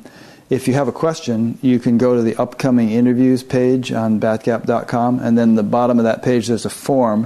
You can submit a question through that form, and uh, it'll be reviewed by somebody and then sent to me. So feel free to do that if you have a question. Um, one thing that about me is that I've, I've never felt that I was a very good visualizer. You know, I have a certain type of meditation I do which really works for me, and um, I've, I've really enjoyed it. But when I start reading about all these techniques that involve various kinds of visualization and all, it, they seem kind of complicated to me, and I have a feeling I wouldn't be very good at them. So uh, maybe you could address that for those who might feel as I do. Yeah, absolutely. First of all, the effort to visualize something already opens up different parts of the brain and begins to have them in coordination in concert with each other, mm-hmm. um, so that you're not just you know thinking in words which are only using you know parts of frontal lobes. Right. Now you're opening up and activating and, and involving more parts of the brain just in the very effort of visualizing. Mm-hmm. That then uh, involves more of you in the practice, and you're going right. to. It's more deeply transformative. And Jung, of course, talked about the power of imagery. Mm-hmm. So the very effort of trying to visualize myself being this Dakini Sangwa Yeshe, for example. and by the way, guys are also visualizing themselves to be Green Tara or Guru Rinpoche. You know, it doesn't matter what sex you are, you can mm-hmm. visualize yourself and should both from time to time. So anyway, so, well, it brings out all your feminine side or your masculine side, but all these different facets of it because there are all these different beings who you can be. Mm-hmm. Uh, and, and, and are these real beings that you think exist on some level, or just sort of archetypical, you know, um, traditional, mythological kinds of images? Well, the principle of the mother, the great mother, mm-hmm. is a principle, so that's real. And then we use images to try and tune into that channel. Mm. That's how I see it. Mm-hmm. And so uh, the image may not be very clear. Uh, that's okay. Right now, if you stop and think of your bedroom, for mm-hmm. example, can you visualize that a little bit? Sure. So you know where, for example, the lighting sources are. Yep. And where the bed is in relation mm-hmm. to the window. Yep. Okay. So I just visualized something. you did because you're familiar with it. Yeah you can visualize making coffee in the morning and how you do that. And a Tibetan would be completely flummoxed by that, right? Uh-huh. Fresh from Tibet, yeah. totally flummoxed, and you'd have to explain they'd, they'd about rancid yak butter tea or something. well, they they wouldn't know what the, you know the Mister Coffee, you know, they don't know what that is, yeah. and you have to then describe what that is, and then um, you know, there's electricity involved and maybe they've never had electricity. Mm. And so it, when you say, well, then you turn it on, they're like, what? What's that? so you have to go into this elaborate description and everything and they think, oh my gosh, this is way too complicated. I can't do this. Yeah. But it's for us, it's easy because we're familiar with it. So you spend a lot of time with these so you get familiar. And that's another reason why just even a weekend retreat really settles you in the practice because you're immersed in it. Yeah. That's another important point. I mean, we've talked about the value of practice and the value of the Sangha. Um, also, doing a retreat from time to time can be extremely powerful compared to just sort of trying to meditate or do some practice on your own every day. It's, uh, you know, both and. So just as with Sangha, you want both your individual meditation because there's you know a particular benefit to that. Uh, you can kind of do what you want with it, and so mm-hmm. on and so forth. And then there's a particular benefit of meditating in a group. Likewise, there's the benefit of total immersion of retreat, and there's the benefit of carrying through with uh, those new habits so that they become really well established. And uh, as you go, then some of the old ones, um, again, uh, sort of fall away. And the new pathways get stronger and stronger, and those are the ones you go on. So that um, masters like my teachers, um, they, you know, particularly Tulku Sangak he really um, can practice. I, have seen him in action, uh, practicing it on the spot in everyday life. It, we're supposed to let a thought arise and then let it go, and just we're still there as the thoughts come and go.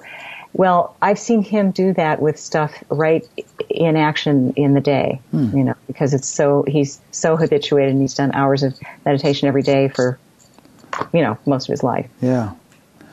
Well, I think we were trying to define enlightenment earlier. And I think that that's a good criteria of it is it's not something that comes and goes. It's something that is stable regardless of what you're doing. And, uh, yeah. you know, and, and that necessitates some usually for most people it necessitates some kind of long-term culturing of the mind and, and nervous system. Um, mm-hmm. You know, we're, you know, people are familiar with the term neuroplasticity. That doesn't happen instantly. It happens over days, weeks, months, years. You can you can sculpt the brain, so to speak. Right. So doing this combination of you know, total immersion, transformation, and follow through. Mm-hmm. Total transformation, you know, uh, another step in transformation and follow through, you know, and then you kind of create this upward spiral if you, you know, do the occasional retreat and then follow through with daily practice. Yeah. Um, there's some people who, I won't dwell on this too much, but there's some people who sort of poo poo the idea of practice altogether and they say, oh, you know, you're already enlightened and, the, and pra- doing a practice implies that you aren't already enlightened. You're reaching for your. You give up the search. You're searching for something that you already have. If, if you just see it, and uh, and so on and so forth. Well, that's the big thing, operative word is if. Yeah, yeah, if you can. It. Right. Well, that's the problem, and we're talking about cleaning the windshield, and then we won't be in the mud pit that I was mentioning. You know, we clean all that off, and then it's a pure land. Is yeah. a term that uh, you know, a heavenly realm or whatever we want to call it. Sure. And as Ramana said, it takes a thorn to remove a thorn. Um, and speaking of mud pits, if you're standing in the middle of a mud pit and someone says, come out of the mud pit, uh, you say, how? And you say, well, take a step. Wait a minute, you're asking me to take a step in mud again. Uh, but yeah, uh-huh. but you're moving in the direction of being out of the mud puddle. yeah, yeah, yeah. Right. Yeah. And one thing that uh, often happens along the way is as people are doing these meditation practices, they'll um, have these meditative experiences and get really excited about them. Mm. Uh, and Rinpoche really has strongly cautioned me um, don't get excited about those. They're called nyam in Tibetan. So they're well known. Good course, experiences? To, uh, well, I mean, there can be bad ones too, but he was referring to the, the nice ones. Yeah. And there are three categories of those. They have all these categories for everything. So the three categories here are um, bliss, clarity, non-thought, freedom from thought. And we can experience all three in uh, a meditative experience or mainly one or one or another can be emphasized, that kind of thing. And we get really excited about it and all proud of ourselves and everything. Yeah. And that just, you know, took uh, a nice little signpost and kind of sullied it, kind of ruined it. So it is just a signpost, and we're supposed to keep going. Yeah. it thing. also spoils the sort of innocence and spontaneity of the practice because you're sitting there trying for an experience, and that, that way right. you're actually not actually doing the practice you're supposed to be doing that brought about you're the original experience. You're practicing clinging and pride. Yeah. Exactly. Which are the opposite direction. That's ego stuff. Yeah. Um, so it's to me, it's kind of like uh, driving down the road. You're on your way to, let's say, um, L.A. from Santa Barbara. I don't know, and as you're driving south, um, you see a sign and it says so many miles to LA. And you uh, pull off the road and sit down in front of the sign and stare at the sign. Isn't that a wonderful sign? Yeah, beautiful. You know? yeah. You get in the car and keep going. I mean, great, you saw the sign, now just keep going yeah. Also, I think one thing that's worth noting is that some people are wired such that they they naturally have flashy experiences. It's kind of the way they operate, and other yeah. other people don't. And you can't, you shouldn't compare yourself to others. You know, you just get you can get all hung up in envy and then trying to be somebody or not. Um, so, I don't know. Yeah, well, and that's just more ego stuff. Uh, you yeah. know, keeping a scorecard on whatever outward um, experiences that people are having that really isn't the point. You know, you're still, you know, slogging, stepping through the mud to get out. yeah, yeah. A question came in from Dan in London. He's asking, is there anything in Buddhism like bhakti yoga that is a practice of loving devotion where devotion to God, I know that you don't use the term God, but devotion to God might be in more personal terms to people mm-hmm. and things in the relative world? Absolutely. I think you said you practice guru yoga, right? We do practice guru yoga and it's actually fundamental to Vajrayana because of there are several reasons because of uh, the intensity of the practices and the level at which they work. Um, it's important uh, to join your mind as much as possible with the Lama, mm.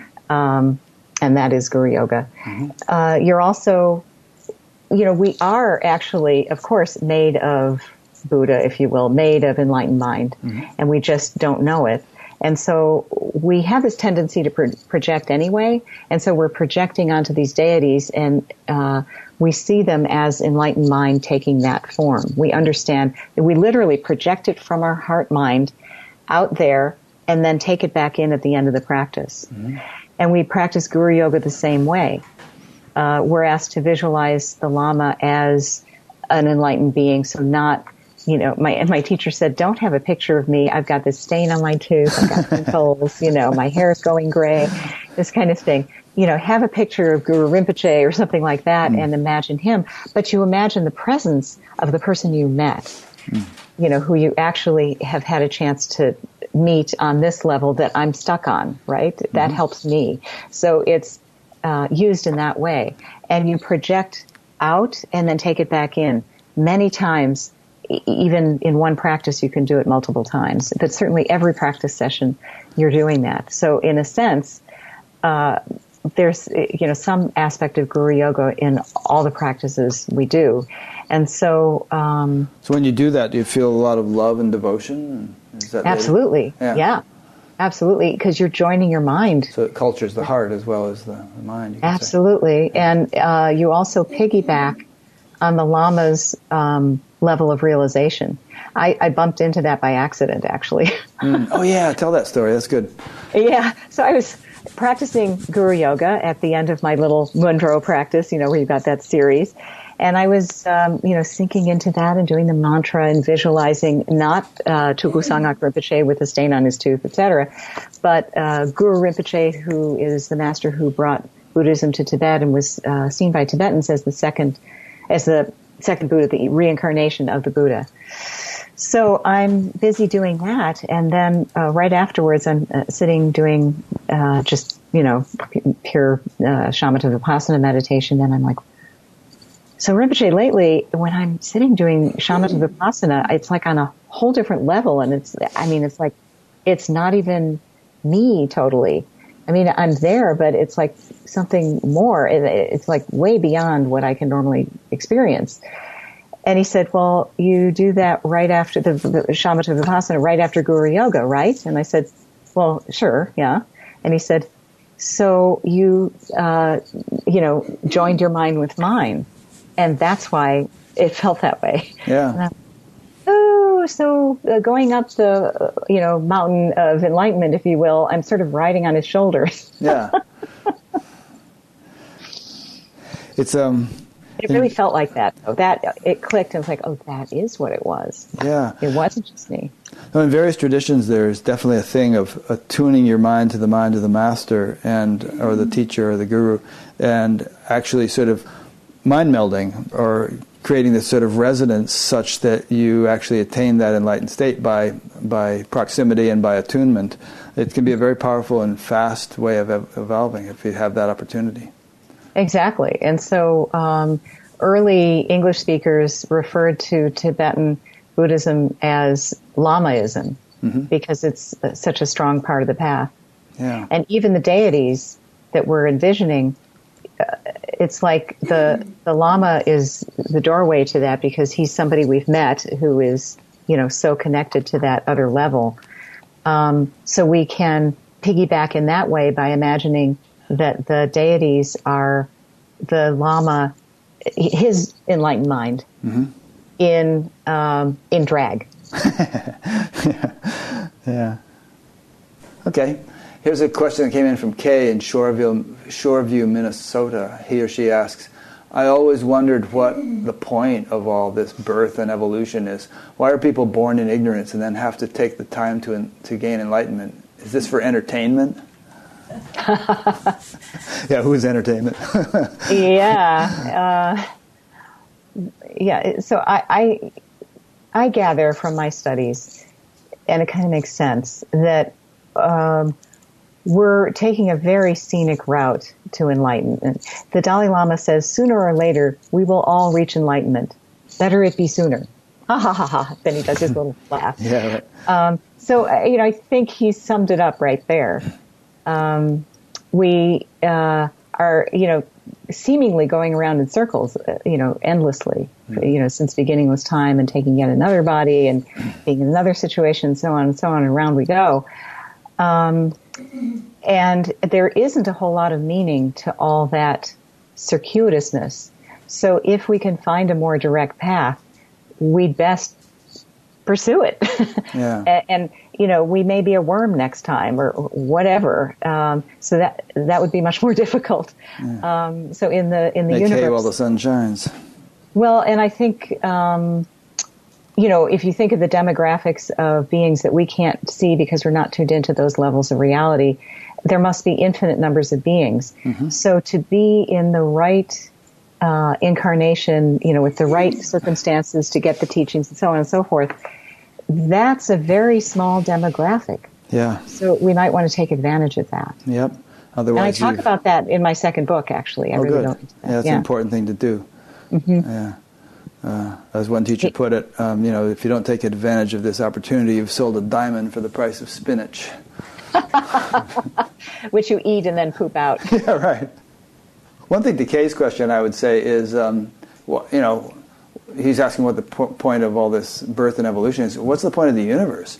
And uh, you know, I think, you know, why does hydrogen gas become stars and planets and giraffes and all these life forms that seem to be getting more and more complex and, and growing bigger and bigger brains and and you know, and I could give an answer to that. You could probably give an answer to that, but that's an interesting question to ask. Absolutely, uh, yeah, it's a big question, and um, I'm still trying to understand really what it is. I, I don't know the full answer to that, and I wonder whether our little minds can encompass the true, you know, full intention of that awareness that's, um, you know, the whole ocean awareness, mm-hmm. right? Because that's really what we're talking about. What is the intent, the enlightened intent of that ocean, you know, the bottom of the ocean kind of thing? You know, it's hard to say. One thing that I understand from Buddhist thought is that um, that uh, you know, unfolding of the universe into many more and more complex manifestations and then going back into emptiness. There's a certain biorhythm with that that happens again and again. Yeah. There's also biorhythms of consciousness where we're more murky and less murky. And right now we're in a very murky time leading right into what I wanted to talk to you about. Uh, another one of the points here. Yeah, there's cycles and uh, throughout history and cycles in, in societies and so on and so forth. And and one thing you write, I believe it was in your book, uh, one of humanity's great shifts is going to happen when the shit hits the fan. Um, your major task is to make the transition as graceful as possible. This will require inner as well as outer ways of working with life.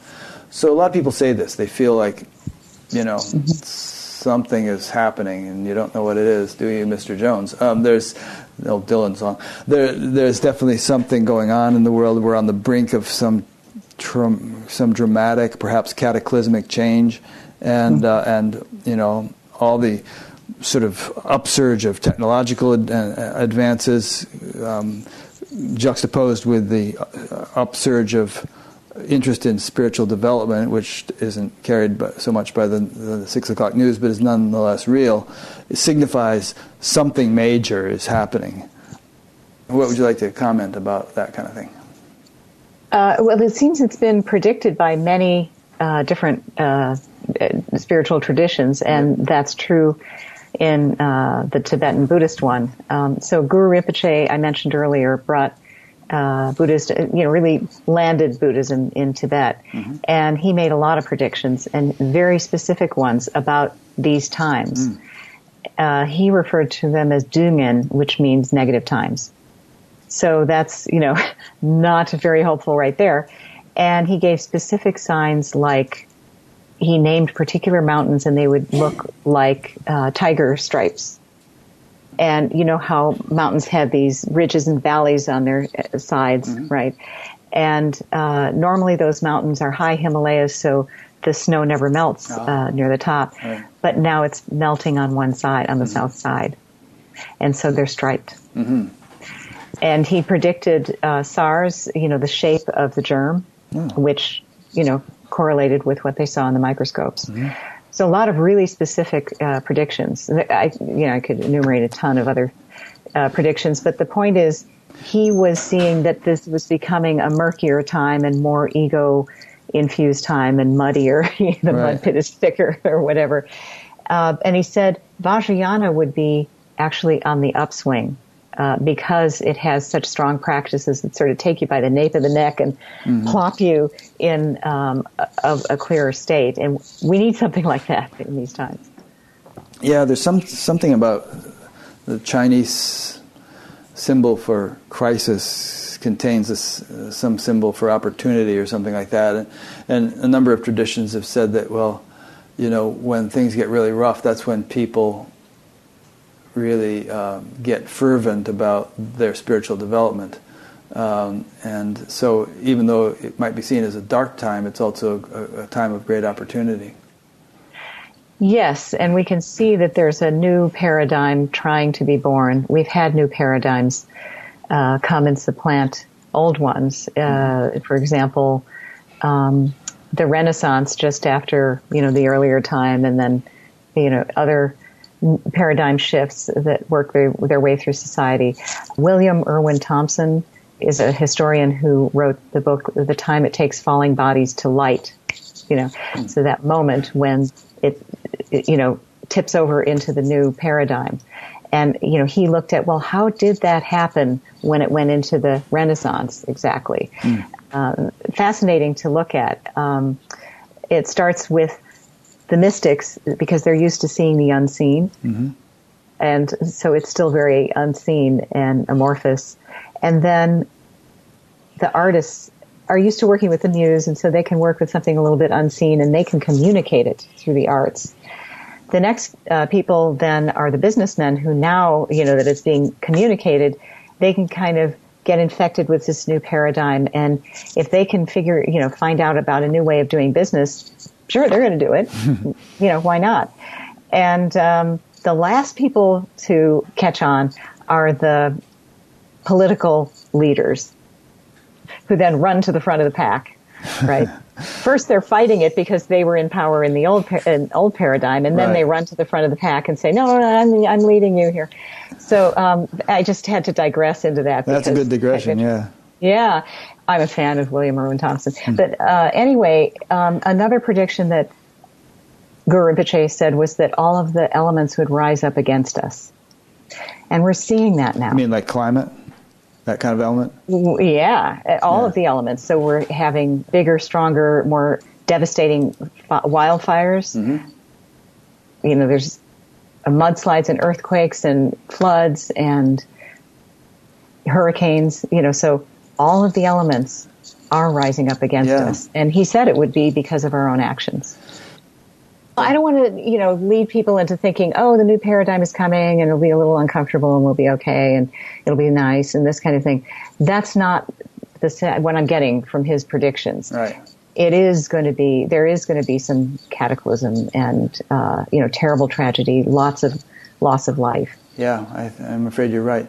Um, yeah. I'm, even the war in Syria can be attributed to climate change, and that's just like the tip of the iceberg in terms of what could happen if sea level rises 20 feet or something. Or disease. Yeah, you know, disease, huge right? Plague. Yeah, we've we've had near misses, and yeah. I don't know if we'll always miss. Hmm. What were you going to say? Oh, I was just going to say I was on a boat ride one time on, in Switzerland with Maharishi Mahesh Yogi, and he used to refer to this as the phase transition, the change that was coming in hmm. society. And and somebody said, you know, Maharishi, how can we survive the phase transition? And he said, hold on to yourself. And he yeah. meant he meant capital S self, you know. Yes, yeah. exactly, exactly. yeah. That's it. And so I'm, you know, practicing as much as I can and trying to share these um, very efficient, effective practices with as many people as possible and as deeply as possible for whoever's interested in going deeper. Because I feel that's that's the best thing I can do at this time. Yeah. Everybody's got their part to play, and that's that's mine. You know, mm-hmm. that feels like mine to do in this life. Yeah, it's a good one. Um, a question came in from Christoph Schmidt in Luxembourg. He asks, um, are there physical ailments, medical conditions that can block subtle energy channels and by doing so prevent, for example, successful visualization practice or deeper states of consciousness? Hmm. Hmm. Uh, I want to actually go a little bit backwards with that question and start with the presumption about visualization because there was one thing I wanted to say when when you were talking before about um, not needing to visualize so clearly.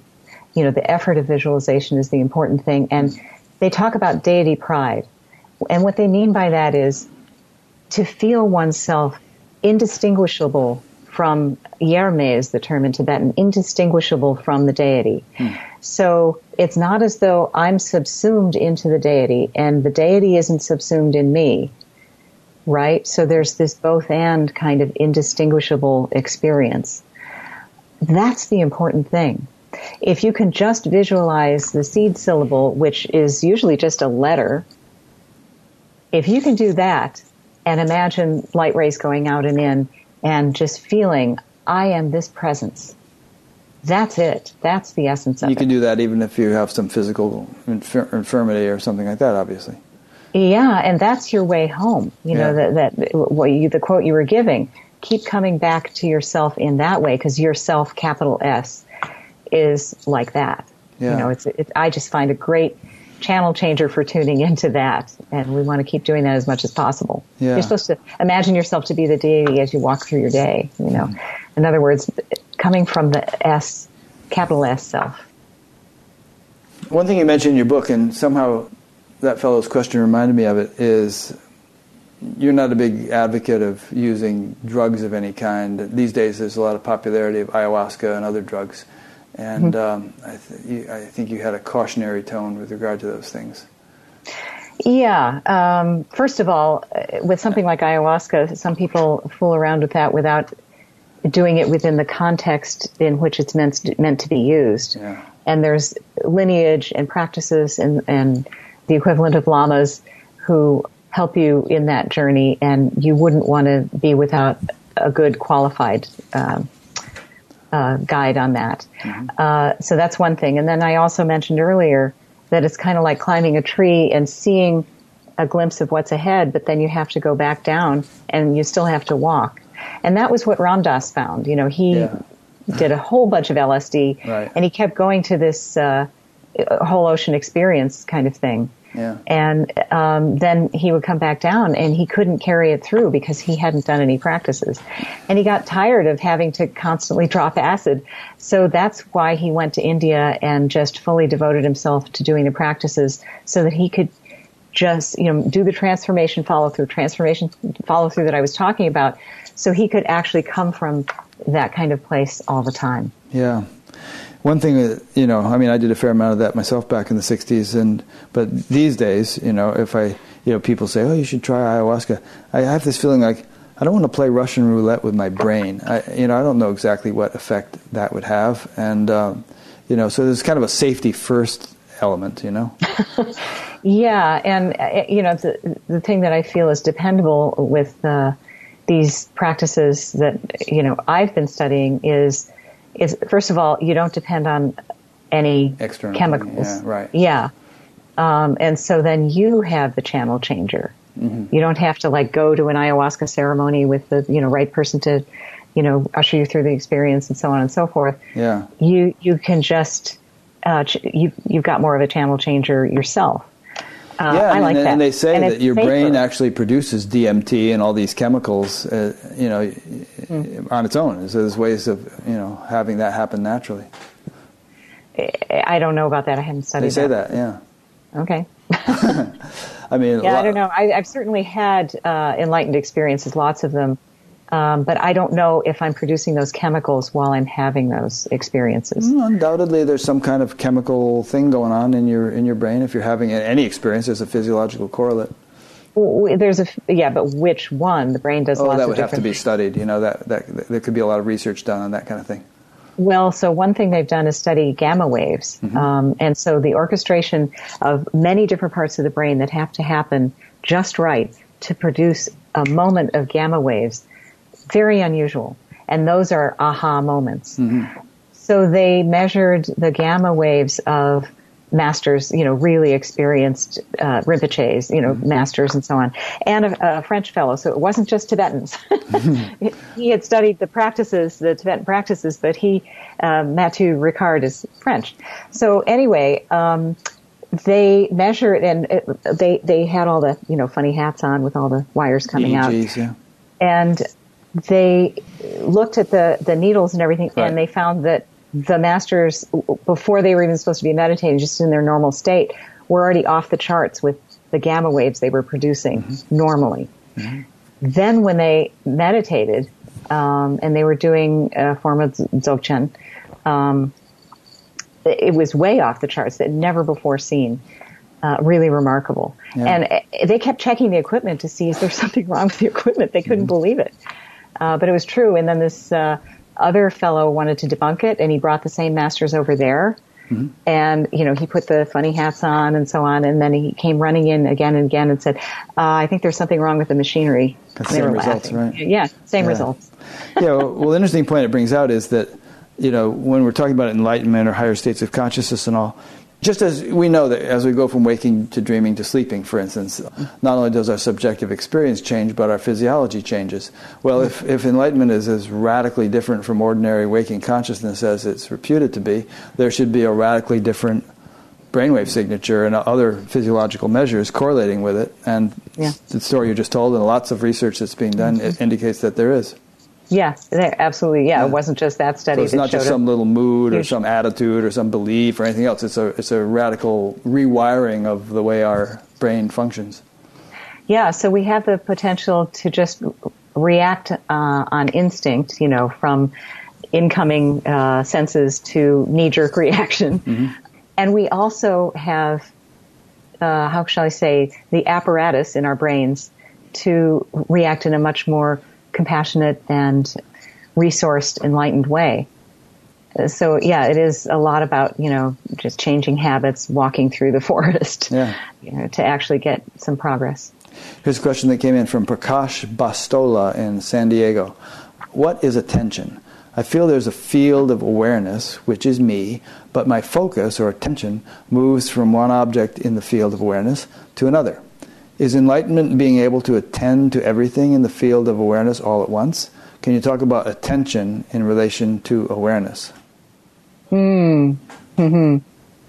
Well, I'm going to borrow imagery from Carl Jung and say that conscious attention is like um, a lighthouse beam, mm-hmm. you know, on one little part of the ocean. And so he says the conscious mind is like that and can only focus its attention on one thing at a time. And uh, modern uh, brain studies on multitasking have shown that actually we are shuttling back and forth between the two things. We can only, in one nanosecond, focus on this or that. Mm-hmm. And so we're just shuttling. Uh, so that's attention, uh, and that's associated with the conscious mind. Then there's the unconscious or superconscious or whatever, you know, there's the ocean. So there's that ocean metaphor again because it's the biggest thing we know, I guess. so you've got the lighthouse in the ocean and awareness is a quality of that ocean. And so awareness is much bigger and wider and different qualitatively than the experience of attention on one thing. And I imagine that an enlightened Buddha has full awareness and is coming from that all the time and then can choose to focus on one thing or another.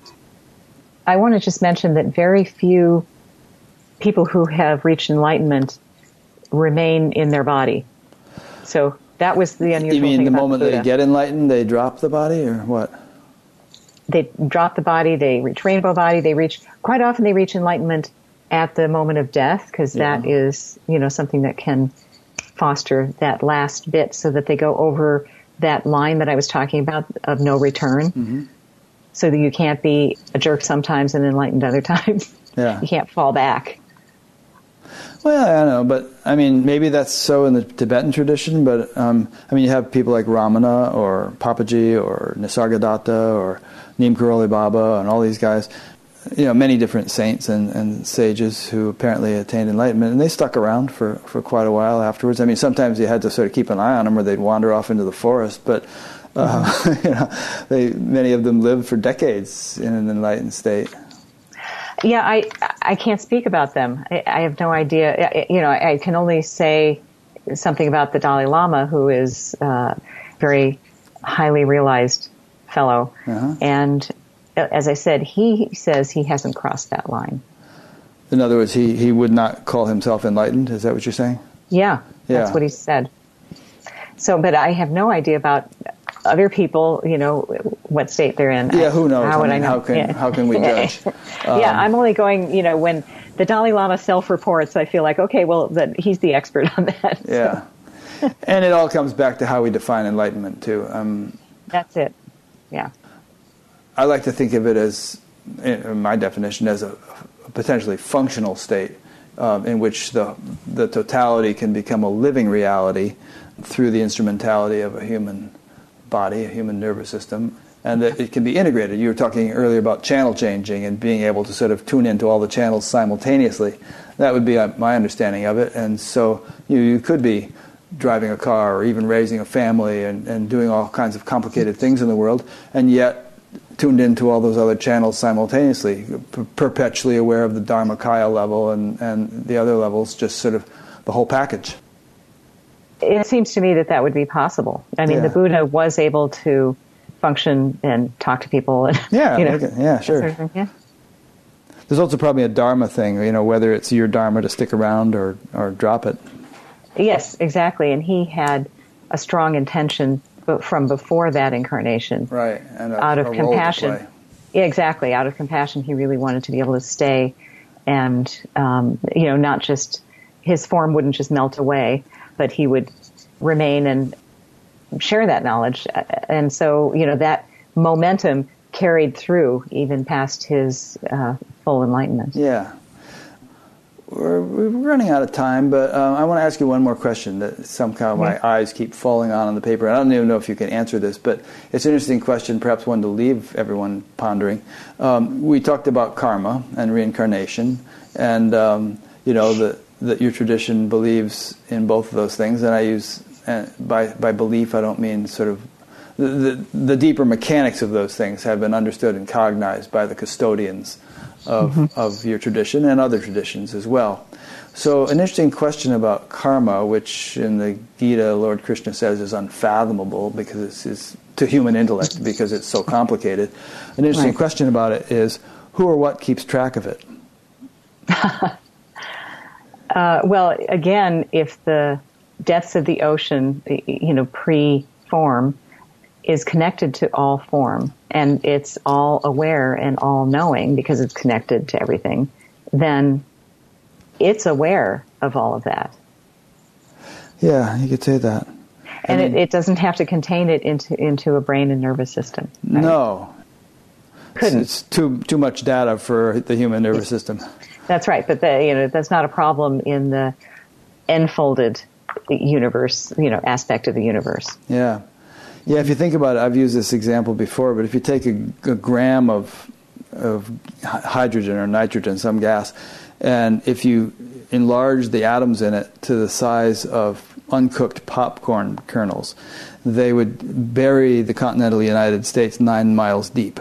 So there are that many atoms in a gram of, of a gas, and if, if that is, and each one of those atoms is like functioning perfectly, you know, for, mm-hmm. according to whatever laws of nature it abides by, and and the interactions in between them is, are com- perfectly coordinated. Okay, so if that's all happening in a single gram, and then if we extrapolate out to the whole vast universe, uh, obviously there's some kind of amazing intelligence uh, permeating and orchestrating this whole thing.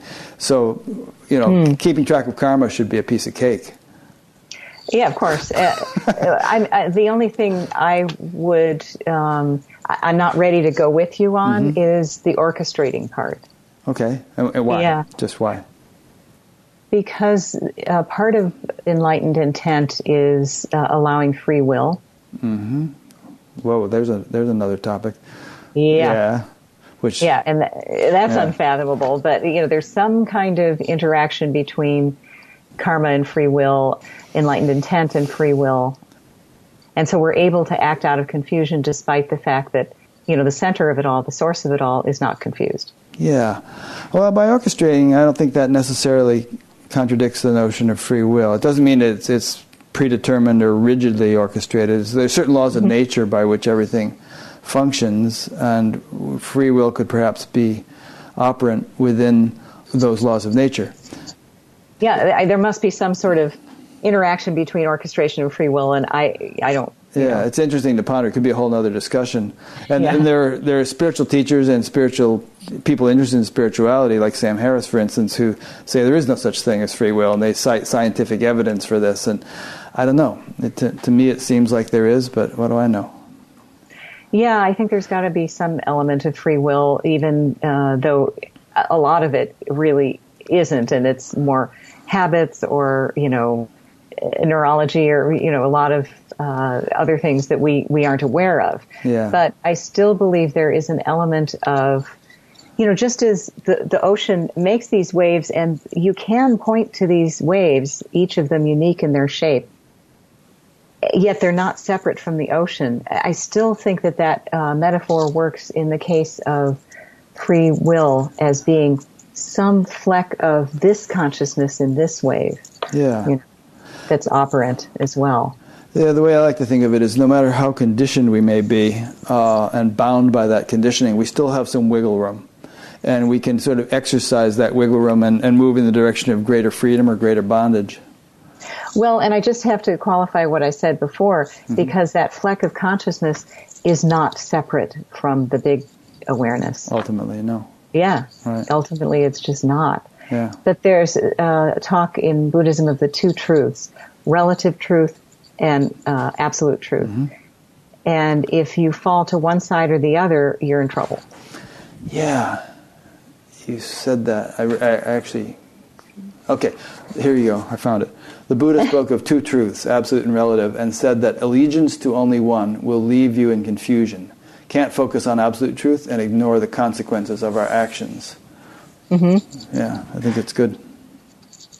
Yeah, and so that's where um, sometimes people have reached uh, some level of realization and they realize, oh, you know, I am, you know, the Buddha, this kind of thing. And, you know, it happens with Christians who say, I'm Jesus, right? And they get a little bit confused because their ego is still mixed up with that so that they think, I am the Buddha or Right. the Buddha or So- I am Jesus. Ego You know, aggrandizement happens. Yeah, so rather than, let's say, Christ consciousness is all through me, just like everything and everyone, mm-hmm. you know, and you don't take ownership of that. Right. Or Buddha mind mm-hmm. is suffusing everything and everyone, so yeah, me too. Mm-hmm. um, so, it, you, but you don't put a boundary around that and try and own it or you're in trouble. That's when you get a mix up with the absolute and relative Yeah. in kind of a confused way. And there are examples of people getting in trouble. Yeah.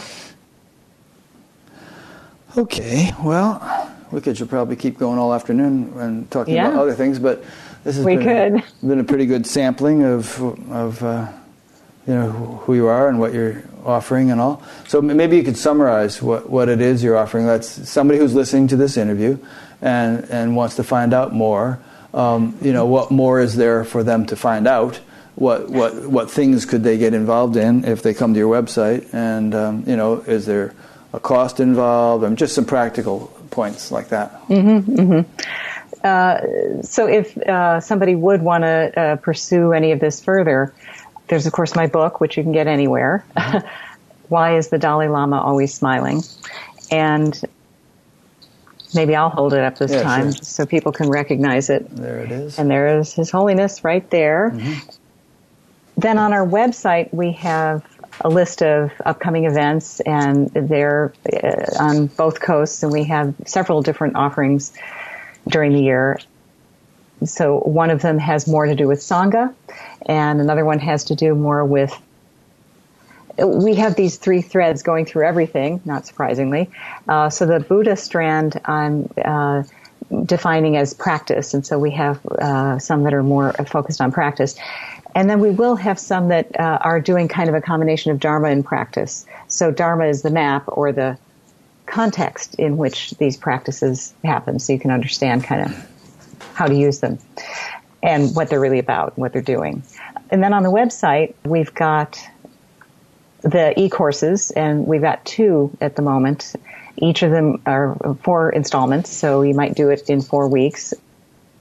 And then we can help you get started with a learning circle if you write to info at namchak.org. And we can see if there's somebody else in your community. And we can also send you a toolkit if you want to start one.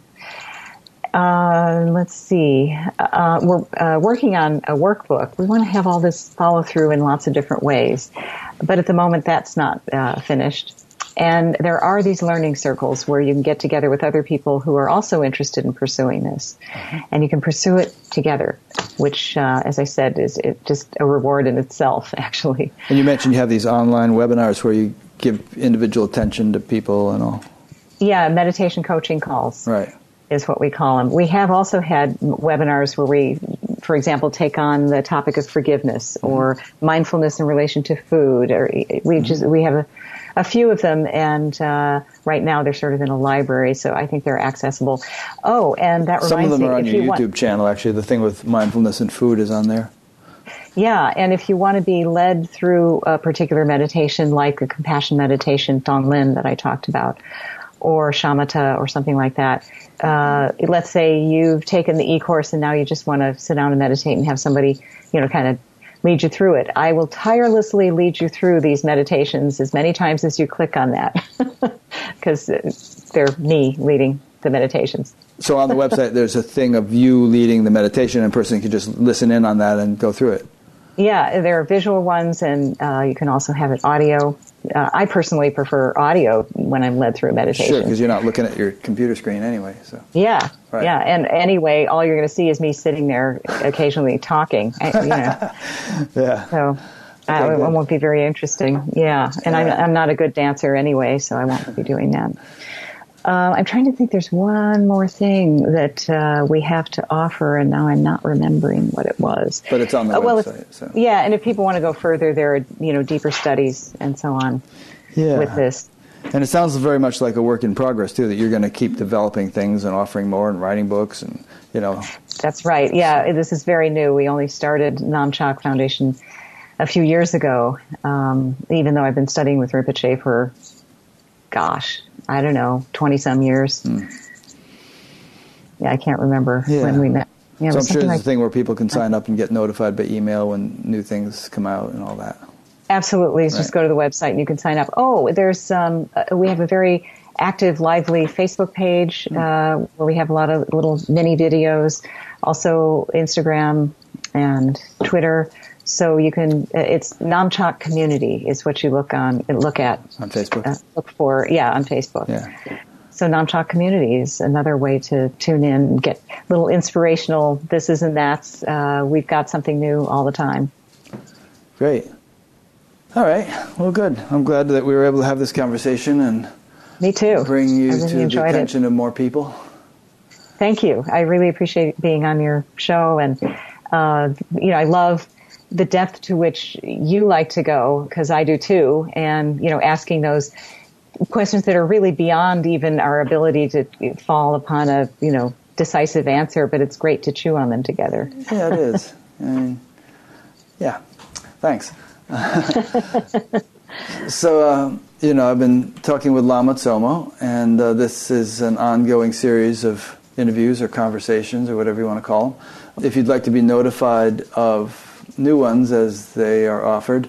Subscribe to the YouTube channel if you haven't done that already. It, it, helps us in terms of our relationship with YouTube. If we have a lot of subscribers, they actually give you more support.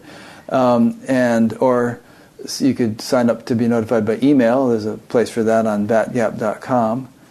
And uh, Oh, also the upcoming interviews page on batgap.com, you'll see who we have scheduled. And uh, if you like to listen to these live so you can submit questions, um, you'll see a live link that I usually make live about a day before the interview.